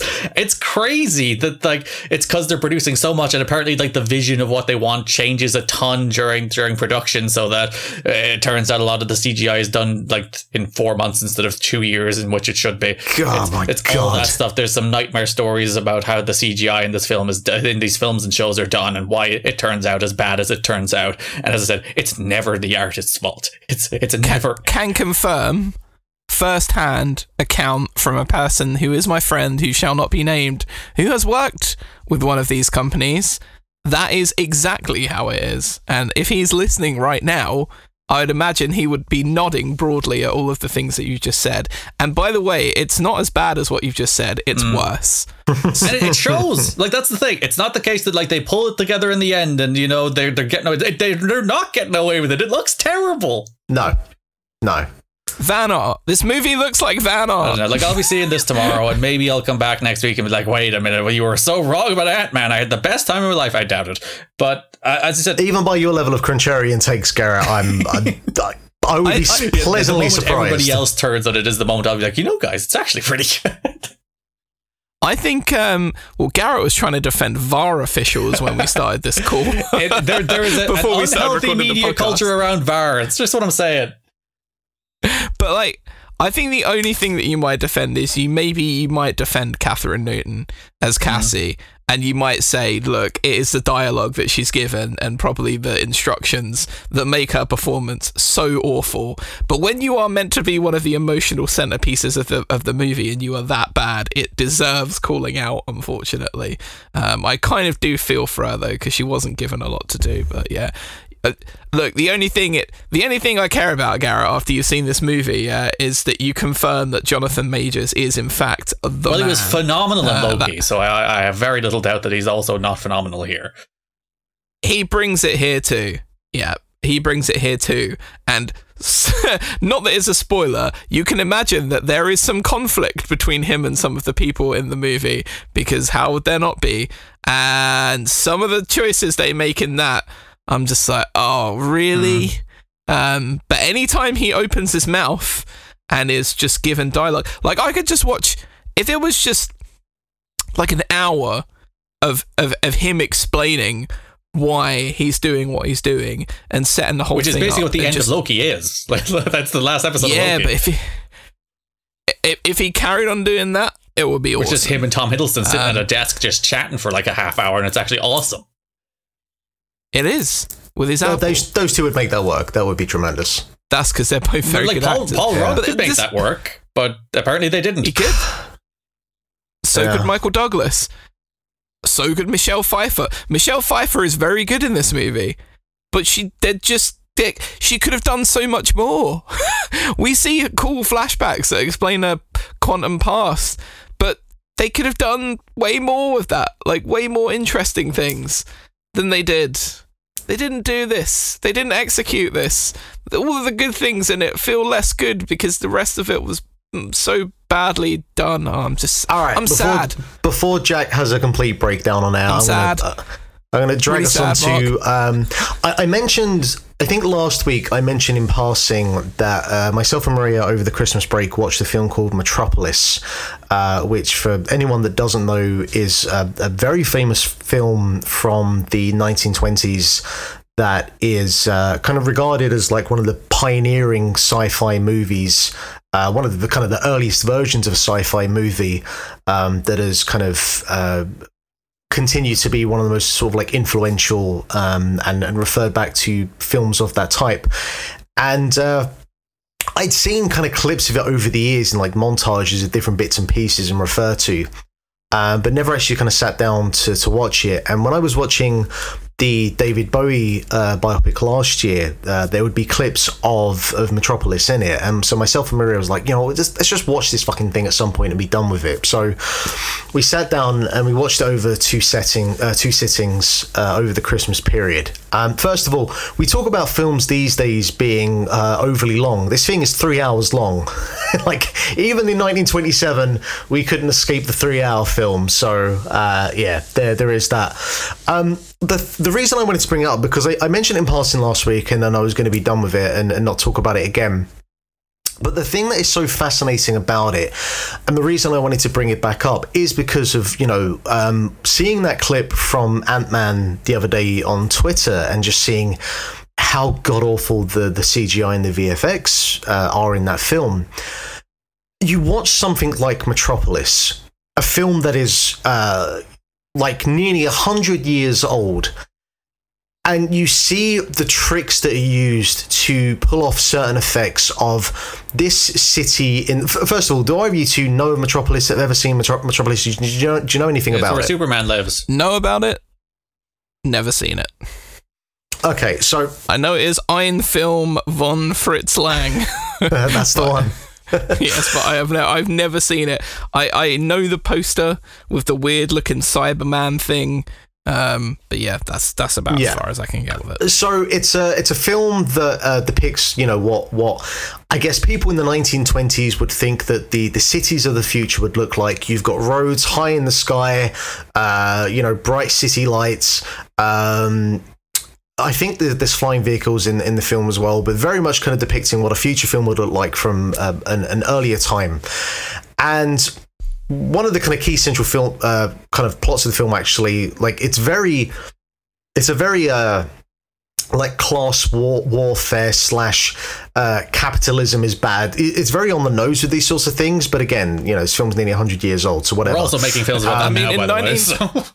But I was going to say it's very kind of poignant um, because we are still doing this thing now. But the way that you see how this film is put together, um, what's kind of the most interesting thing is how many tricks that have obviously been brought over from theatre and stage production to make this thing work, and also it's very jarring to watch performances from this time because it is a silent film but you're watching these performances that are so they almost look over the top and comical in their body language and their facial expressions. But when you take a step back and think about it, it's like, well, these are all obviously like theatre performers and stage performers. And one of the things about theatre production is that your animations and your character, your uh, characteristics, it, it is all bigger and over the top because you need to perform to the person at the back of the room. So for the first kind of five ten minutes of the film, you, you feel like you're watching a cartoon because of how wacker they are. But it's like, well, it, it kind of comes with the time because these aren't people that were in films; they were in theatre production. But you see all these little tricks of the trade to make this film look the way it does. Where, for example, there's a bit where you have um, all of these uh, kind of lower class workers get into a lift to be taken um, down to like the bowels of, of the city where they work and you can if you look you can see that what's happening is instead of the lift is going down the camera is kept still and what's happening is like the side panels are going up like someone's obviously you know holding a rope and, and pulling the, the side panels up to give the impression that the lift is going down and you don't have to look too hard to see that, but you can kind of like switch your brain off and just appreciate appreciate it for what it is. And there is something to be said for allowing your imagination to do the work for those sorts of things is far more rewarding than the you know ons- onslaught of what kind of modern CGI looks like. I feel like this is far more satisfying to see that sort of thing or see the use of miniatures to mimic a giant sprawling metropolis with these tiny little lights that are clearly meant to indicate cars in, you know, a giant traffic jam. And while it's certainly a film that has obviously aged in many many ways and while the the way that the the topics and themes in the film are very very on the nose and a bit goofy at points i think it's it's an incredible film and an incredible inc- accomplishment for what was achieved uh, you know, back in 1927, and I think Yeah, I was going to say, in 1927, Mark, is there such a thing as on the nose? because no one had probably seen anything like that depicted in film before. Right? yeah, no, nose in right there, film, right obviously. then. Yeah. Well, look, I mean, the the fucking the Nazis uh, didn't like it too much and tried to get all the copies of it destroyed. So there is that. Uh, the, there is about twelve different cuts of this film. So the one that we watched, uh, I think the most recent one that is available. Um, there are uh, a number of times in the film where basically there's a black screen and it like literally tells you this is what was happening in this scene because as far as I'm aware, there isn't like a uh, a fully restored version of this film that is available because of you know the Nazis. Uh, but if you are someone that is uh, you know As a fully restored in version, the please history- send it to us. Well, there is that. But if you are interested in in in like the history of cinema, the the kind of early history of cinema, I think that it's a really fascinating film to watch. Maybe not so much in terms of just like as as as a film and as a story, but certainly just from like the production side of it and the visual side of it. I think it's uh, you know, there's there's a couple of bits where they have. um uh, like these giant kind of machinery sets, these these you know, just basically giant bits of machinery that people are working on, and the way that they set those up, and the kind of scaling of the people compared to the sets, like there's some really, I imagine, just very clever, like sleight of hand camera trickery sorts of techniques to make that stuff work, but it still looks incredibly impressive almost hundred years later. So yeah, uh, Metropolis is uh, it's a really interesting film, and uh, actually was entered into the public domain uh, at the start of this year. Steal so, it all you want. Uh, yeah, steal it all the fuck It's like we were talking about the Fabelmans last weekend, the week before. There's there's some lovely little stuff like that in the Fabelmans, where like the young Steven Spielberg, fake Steven Spielberg, Sammy is shooting his his uh, like homemade movies, and uh, his dad's like, "Oh, how did you get the realistic looking gun flash?" It's like, "Oh, I stabbed a hole in the film," so that you got the, the flash. and, and like you see him when they're doing a war movie, and they're running over like a field of, of mines, and they set one off, and the way he does that is he puts a little plank in the in, in the ground, digs a hole, puts some some dirt on it, so you just see the dirt fly up in the air when they step on the plank. And it's like, how have we strayed so far from like the small things, you know? That now we're just like, Yeah. how about we have a bunch of people crunch in three months to make something that looks like garbage? That's where we are now. I, I remember. I remember I was watching. There's a there's a really good YouTube series uh, or channel called Corridor Crew. Uh, that is literally like what they do is is um, film SFX and, and VFX and CGI, and they were talking about the um, uh, first Star, not the first Star Wars, well, Star Wars Episode One from 1999, and there's a bit where you can see uh, like there's like an aerial shot of a city and there are these waterfalls that come crashing down. And it's literally it's just a composite shot of like someone pouring salt that looks like when you kind of put the film all together it looks like a waterfall crashing down. It's literally just someone pouring salt off like the edge of a table and it's just it's I said yes that's the kind of shit I want to see in films that's so much more interesting and uses practical effects and, and looks better. you know, That's the it's- it why- looks better. Yeah, exactly. It's like I, I will always take you know as as as much as I hated uh, so much of like the last Nolan film, at least from like a visual aspect, it's so much more interesting because he is obviously someone that is uh, so much more into to practical effects. And yeah, I I will always take a film with practical effects, um, even though probably a lot of the time that's more dangerous and expensive and whatnot else. But it just looks better and it ages up better. And yeah, yeah. Uh, less CGI, please, please, please. I very much hope he didn't blow anything up when he makes Oppenheimer. like, I hope there's not massive craters in, in various parts of the world. loved So his he had to make that practical effects. I was like, can we can we set off an atomic bomb? Can we? Can we? Yeah. please? Not just one. I need to get it from a few angles. So uh, I'm going to need to blow up parts, large parts of a few countries, if that's okay with you guys. All right, finally on this uh, sometimes gaming podcast, let's get to the video games. And uh, Jack Jack, talked about Psychonauts for ages. Jack, I'm looking at you, and I'm not seeing anything on the on the lodger this week. Have you got anything Oh, for there's- us? There's nothing new. I've just been playing Hitman, stupid freelancer, and I love it so much. I can't help it. It's really fun. I like Hitman. Sue me. I, I also uh, I streamed some Hitman Freelancer on Monday for the first time, and I don't have much to say about the freelancer mode other than the fact that if you go into that mode and don't know the levels, you you're in for a bad time, as I found out firsthand as I uh, as as I struggled through most of the second level and, and got wrecked on the on the third level uh, trying to take down the syndicate leader.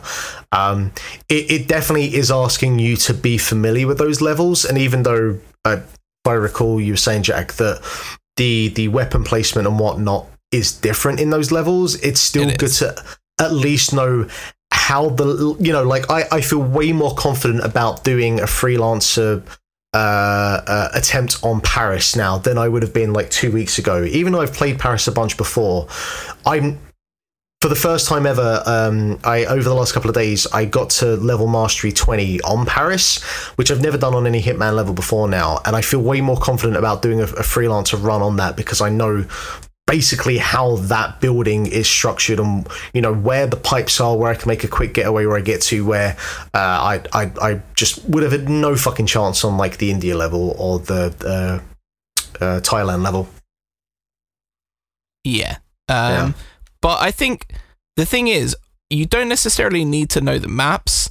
You really just need to know how the systems work with the guards and when, what you can and can't do, and what, what is good practice in a hitman level and what is bad practice in a hitman level. In my opinion, I think yes, it really does help if you know little tricks and gimmicks of the maps. So, like when you were playing the other night, I was trying to kind of nudge you in certain directions and say, do this, do that, because that, that little bit does help.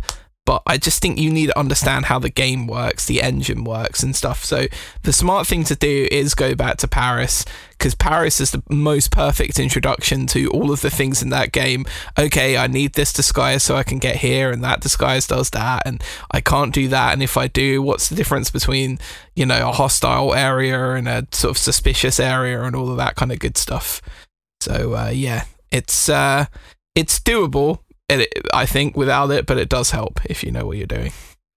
yeah i'm, I'm probably going to do um, level mastery and like a couple more levels i'm, I'm not going to do it all in one sitting i feel like the way that Hitman works for me, and kind of was obviously like the release schedule in terms of its design, is I'm probably going to do maybe like one level every couple of weeks or so, and just spend a day or two and do like mastery on them. And then once I've done a few of those, I might jump back back into to freelancer and uh, and then give that another go. But um, my my first attempt was not great, but that that was purely on me. That was not on the game itself. Is there anything since you spoke about it last week? Anything you feel that you've come across that wasn't there before, or is it just all freelancer all the time, all good? Uh, yeah, I mean, I found out that you can. The only thing I didn't really know was that you can eliminate suspects with the camera. Like you can click a prompt off if they don't match something, so you they don't show up on the map anymore. So that was like, yeah, because I knew you were saying, what's the point of using the camera? I mean, obviously you can't zoom if you look in, so that the camera would make sense even if you couldn't eliminate suspects, so you can get a closer look without being near them. But you can actually eliminate suspects with the camera on Freelancer, so that is one thing that I discovered that there's a prompt and a way of doing that that I, I hadn't been using up until that point, and that has made things easier on those sort of showdown levels. So yeah. Uh, other than that, no, I'm just having a good time with it. And there's a there's a YouTuber who's reached mastery level um, 100 on there, and to do that, you need to get four million XP. So uh, yeah, I don't think that'll be me because that's insane. But uh, there is an awful lot of road to roll in this game if you wanted to carry on going. So yeah. Garrett, you've got a couple of demos um, here, and I want to get to them because you've also got uh, theatre rhythm, theatre rhythm. How how are we I pronouncing think they veer between theatrhythm or theater rhythm. I prefer theater rhythm or theatrhythm. Yeah, yeah. But before before we get to those, you've got two demos. You've got Octopath Traveler and Sea of Stars, which I mentioned last week. Uh, how are these two demos working for you? Yeah, for so we you? were talking about these last week because they were they were released during the Nintendo Direct last week. I feel more strongly about one than the other, so we'll start with one I like. Uh, Octopath Traveler 2, it's more Octopath Traveler, and that first game is real good, and this second game is real good. I, I, I don't, based on, like, the, this demo is, they say, play the first three hours of the game, and then stop, and you can transfer your save progress. Love that kind of demo, by the way. Tremendous. Because three hours is a good chunk, a good way to get, like, a decent feel for the game, and also you keep your progress, so you don't have to play twice. Uh, Square do good demos. Fair play to Square. Square are such a weird company and like there there's like a right down Yep. the middle of like half of the stuff they do I love, and half of the stuff they do is infuriating. uh, I mean, like, uh, uh, do you think you can summon the energy to play Forspoken at some point? someday when it costs me nothing, hopefully. Yeah. It's literally how I feel. I'm like, I am not paying a single penny for this because it looks just But ass. th- does it even feel like a Square Enix project? Well, it's made by like the some of the Final Fantasy 15 team. That's what's the weird. It's not like a you know Western game they didn't really care about, but they put out and sent out the die. This is like one of the- some of their core staff made this game. It's so weird. But yeah, Octopath Traveler 2 looks phenomenal still. Great HD2D, sounds amazing. Soundtrack is top notch, great stuff. Based on the, the first couple hours, I don't think they've solved the problem where that your you, where your part uh, party don't seem to interact in meaningful ways. Because like the hook is you you pick one character to start with of the eight, you do their first chapter, then you travel the world, recruit the other characters, you do the next chapter of their story. I think all the stories have uh, three chapters each, or at least if it's based on the first one, I think it was three chapters each. So you you travel the world, you find out these people's stories, and they tell nice little stories for all of the characters. But the, the first game, they didn't come together. It didn't feel like you were a party traveling. It just felt like a bunch of strangers going around doing each other's stories. And like when I when I finished the first chapter of the character I chose first, and I went to the the, the second character, they didn't even interact. It's like we're gonna throw you straight into the the first chapter of that person's story now. And like all those are good. Can you pick? Can you can you pick between the characters, or Yeah, like is it in is it in linear order, or is the demo kind of like forcing you in a particular no, you order? can pick any of one you want. All any of the the, the first eight you so- can choose. Well, the only eight. There's eight characters in the game. You can choose any of the eight characters to start with. So not to like jump to, to, to a comparison too strongly, but there seems like there's a, a Live A Live element to this. Well, Live Live A Live's a little different in that you pick a character and then you play their story start to finish. Whereas here, you pick a character, you play a part of their story, and then you start exploring the world, and you either go to the next part of their story, or you can go to the first part of another character's story, and then you put together an RPG party, and there's pretty standard RPG mechanics there, with, where you choose a party of four from a choice of the eight you have in the game, and then you use those people. I, I think that I, I think the comparison I made why am I the comparison, I, I saw a tweet today, I can't remember who it was, but they were saying that one of the, the issues they had with the original Octopath is that the eight stories, like the kind of flow of them and the pacing, the mechanics, were the same across the eight. It was just the, the story different in certain ways where um, they said that it felt like whatever they did with this, there seemed to be kind of differences, and, and they solved that part of it. So I'm wondering if there is a, a, a Live A Live element in terms of the uh, stories themselves. The, the the the mechanics of what you do within those levels are, I don't know if they'll be to the, the same kind of degrees of like you know the the distant future in Live A Live being a kind of non-combat uh, system approach compared to like the the Wild Wild West and what that does. If it does do that, I think that's really cool. Um, I don't know if I will play it, but I, I would be more tempted to knowing that it would uh, vary up the, the, the mechanics and the flow of that yeah, I think that was a. Jason Schreier tweet, right? May have been, yeah, actually, yeah. I think he said about he played 15 hours rather than the the demo's available three, so he has a better feel of it than I. So Ah, of course. if he says so, Sure. I, take his word for it that it's better. the The best part of this game is the combat's great though. It's so fast, and you can double speed it, which every JRPG should allow you to. Talk about that and Sea of Stars in the moment. Where it's just like you choose your options because the, the entire battle system is built around like breaking the uh, the enemy. So the enemy will have a total number of like shield points, and you can break it using a certain weapon or magic. So it's like that you can break them by hitting them with a bow twice, and then you'll do a lot more damage. And you have the ability to save up like battle points, so that you can either power up your attacks to the times of four. Each time you do a turn, you get an extra battle point, so you can save them up and use them. And so you you spend the entire battle like breaking enemies and then using all of your super powerful attacks to kill them. And it's very quick. It's very satisfying. It looks great yeah, I, I enjoyed Octopath. It's it's it's more of the same. Like there's there's a couple of new things. It's like now you can travel on rivers on a boat, which is the same really as traveling on feet when you think about it, but it looks cool. So. but that's a, that's a new thing. And there's a couple like uh, your characters have like super moves they can do now that you can uh, build up a meter for. So there, there's some small changes, but for the most part, it does seem like we made another Octopath Traveler game, and the first one was pretty cool, and I think this one's going to be pretty cool too. And then there's Sea of Stars, which I don't dislike, but it's it's going more for like the GBA era of RPGs, where there's like when you think of like Mario and Luigi, maybe where there's a, a heavier focus on puzzles in in your RPGs, which I'm not sure how I feel about.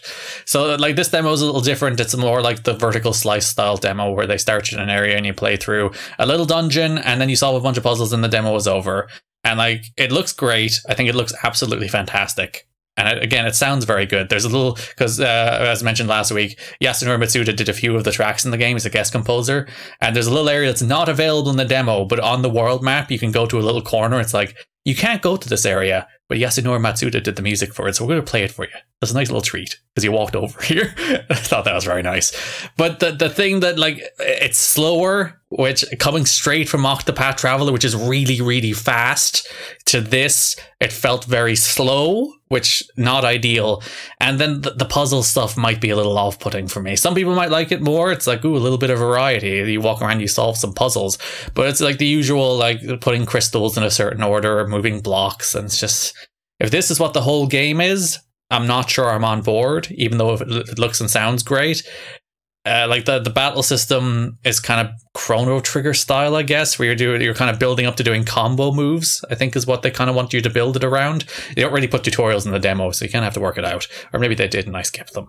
But yeah, I, am a little a little softer on Sea of Stars. Again, uh, I'm putting it in the direct point of contrast with Octopath Traveler, which is a game like it's the reason I love the fact that the Switch exists because I don't think Square Enix would be making these mid-range titles without the Switch. Like Octopath Traveler is on PS4, PS5 as well, but like they're targeting the Switch with games like this and I don't think they would be if the Switch didn't exist because they have to make kind of smaller experiences that can run on Switch. So they like target those smaller, cool throwback RPGs that can run on Switch.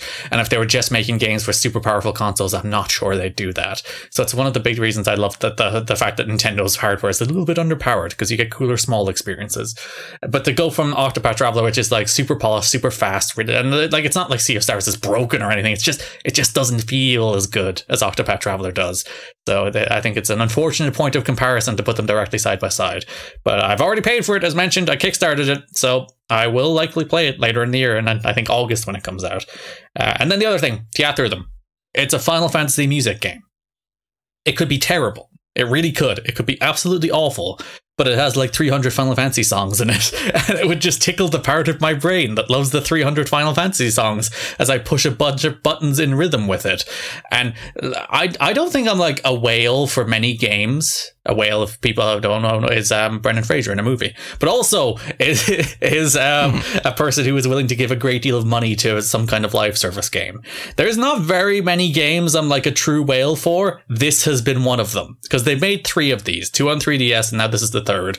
They've also made one for Kingdom Hearts as well, a very similar style game I also bought. I bought all those games.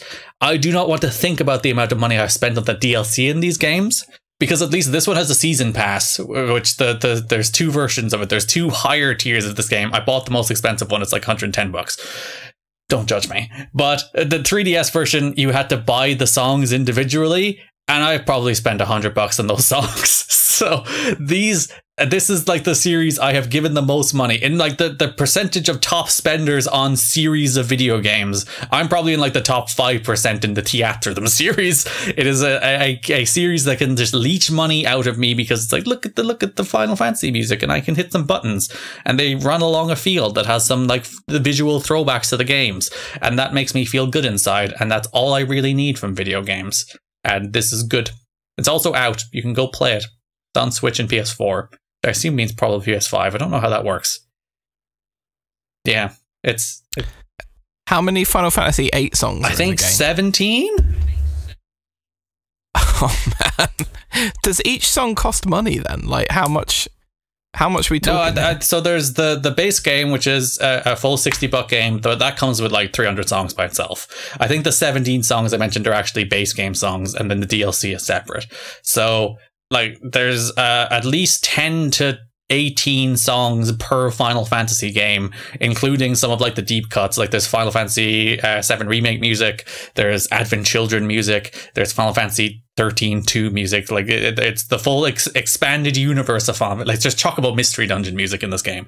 And all of that like base game free. Wow. And then there's like another 50 songs for the higher version and another like 50 again for the even higher. And and the, the super deluxe version has a bunch of music from like NieR and Chrono Trigger and Live A Live and all the kind of expanded Square Enix universe, just not the Final Fantasy universe. And I'll buy it all, Jack. I'll buy every single bit of it.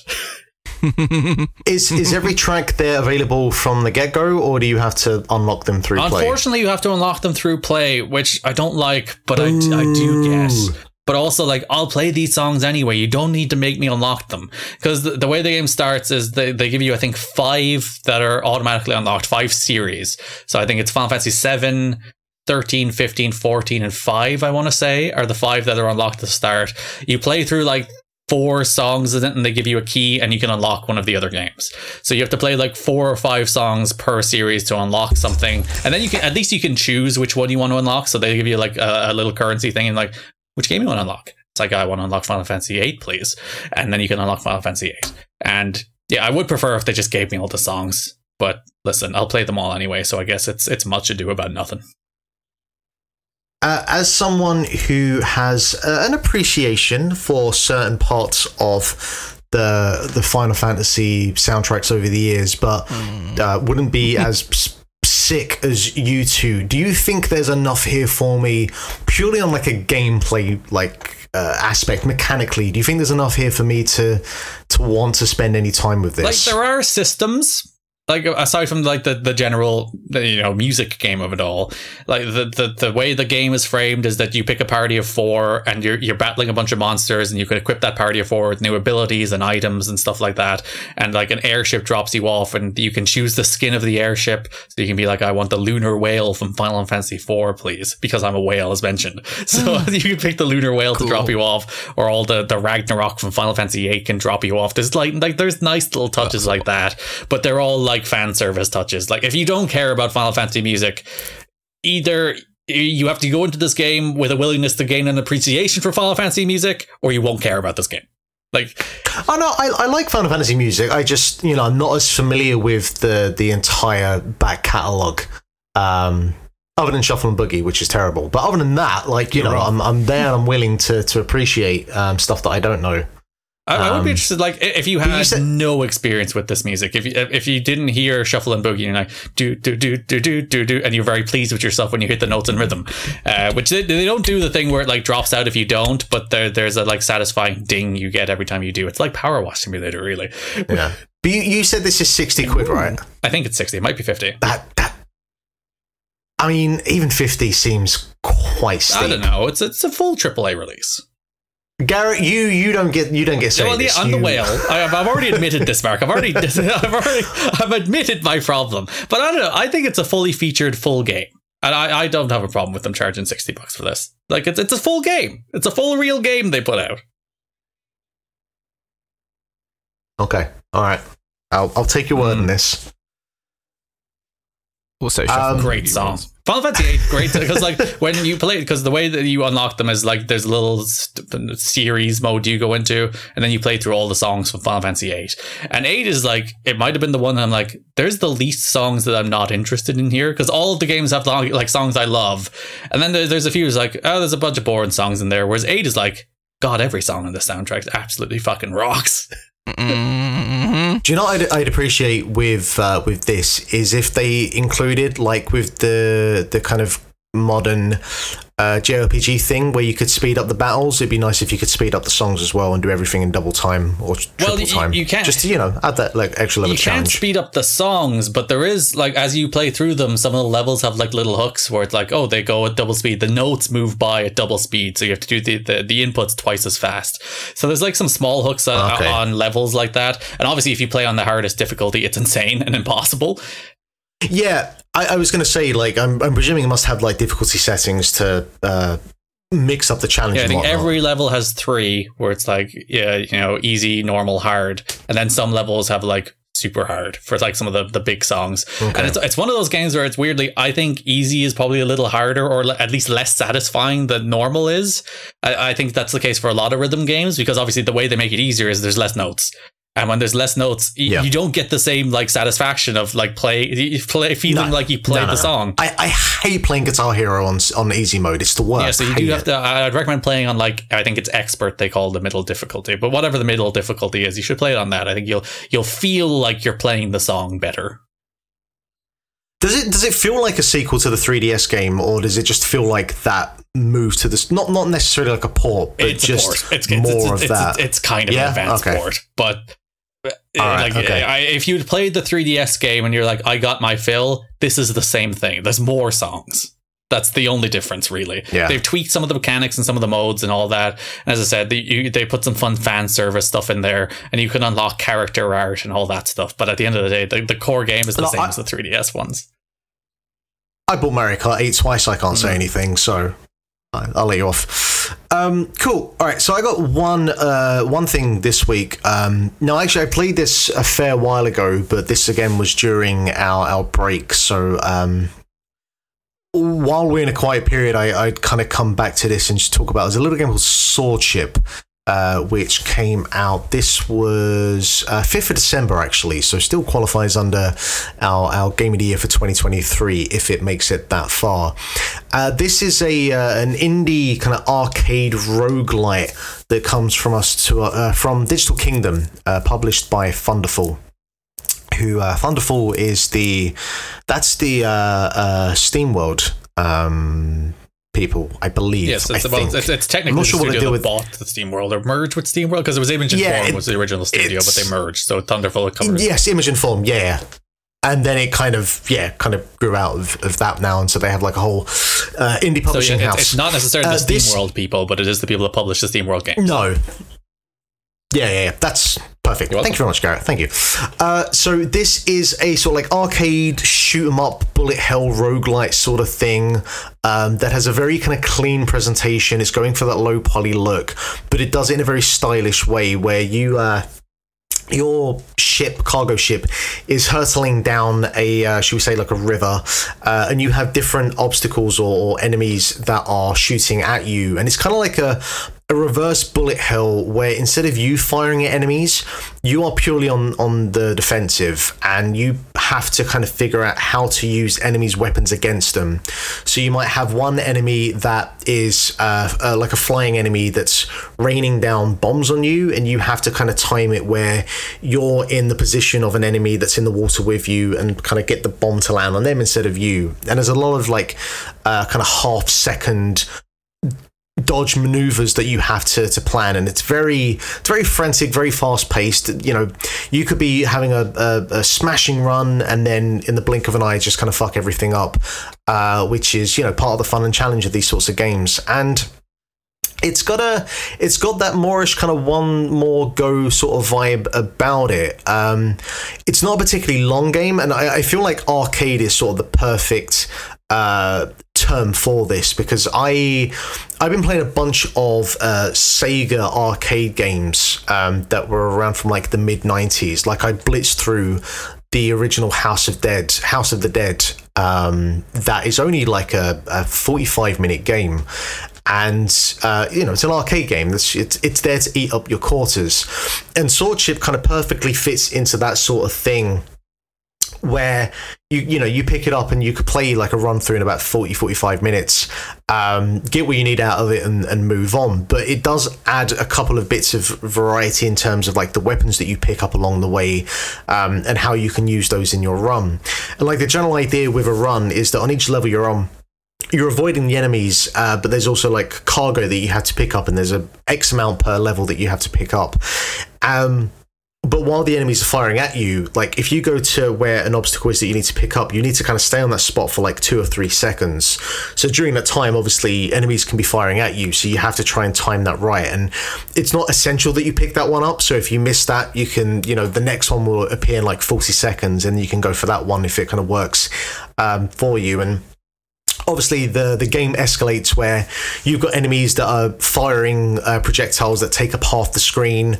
Um, you your ship has the ability you can dive underwater for a few seconds, so there might be uh, like obstacles coming to you in the foreground that require you to do that to go underneath, and then they might take out all of the the, the enemies that are there. And it's it's it's, it's a really like snappy, very like just finely crafted, fine tuned game. All the meat like all there's no fat on this bone. It's all kind of trimmed off to give just a really kind of clean presentation and a really kind of clean experience. And it's the kind of thing that i'm really into at the moment um to see because I believe this is a pretty small studio. And like for me and obviously as I'm trying to make my thing it's looking at these sorts of games and seeing like okay where has all of the excess been removed? And just like let's focus on this kind of one core experience and how we can get the most out of this in uh, like a development window that's say you know 18 months and just kind of utilize everything in that that core gameplay experience to the fullest with the res- resources that we have available. And i think that i think the swordship uh, nails that really well. Uh, it's on uh, pc switch ps4 5 it's, it's basically on everything. Uh, it's like a perfect switch game to, to kind of like bang through a session in, in half an hour or so. And uh, yeah I, I, think it's worth uh, picking up. I don't know how much it's for. It has to be under 20 quid. Um, it might even be on sale at this point because you know games are on sale within about two weeks on the eShop these days. But it's it's pretty cool, and I I, I really like the way it looks. Um, I'm again, I'm a sucker for that kind of clean, low poly style. Uh, I think this is a really kind of effective version of that sort of When thing. when something So, uh, dies, yeah, that's does that's swordship. Ralph Wiggum say, "You sunk my sword ship." He does not, but that is a missed opportunity. Digital Kingdom, if you're listening, there's uh, patch 1.02 Yeah, or get in whatever. touch. I was thinking that they like go musical and be like, "We're on the sword ship, lollipop." but Yeah, yeah, Final Fantasy VIII has gun swords, That- and sword ships sound very Final Fantasy VIII too. it does. Yeah. That's it. That's that's that's all I've got for this week. Uh, we we have no news, so Is that because you predicted that that segment would take a while? I don't actually know how long that segment took. uh, it was a good good 35, 40 minutes. Oh, was it really? God, Yeah. it felt like it Oh, flew Mr. by. Winner over here being like, "Oh, you know, it's so easy. It just breezed, breezed on by." Yeah, you know, so sometimes you just gotta be elite, Garrett. What can I say? Sitting here in torture. Finish the show, Mark. And that is it. That is it for another installment of the link to the cast. As always, uh, like, share, listen, subscribe. You know wherever you get this this podcast. Uh, if if you're listening to it on YouTube, please uh, be sure to uh, like and subscribe there. Um, as always, you can follow us on Twitter. Ask any questions. Let us know what you're playing. At link to the cast. As always, Dave is at the day to Dave. I'm a Living Project. Jack is at Jack Lazell. Garrett is at Garrett Kidney. Uh, Garrett, you're not here next week, um, so Dave will be back though. So there will be still the triple threat. Uh, will be here to guide you through another installment of A Link to the Cast. But until then, have a wonderful week, and uh, yeah, we'll see you next time for another installment of A Link to the Cast. Bye.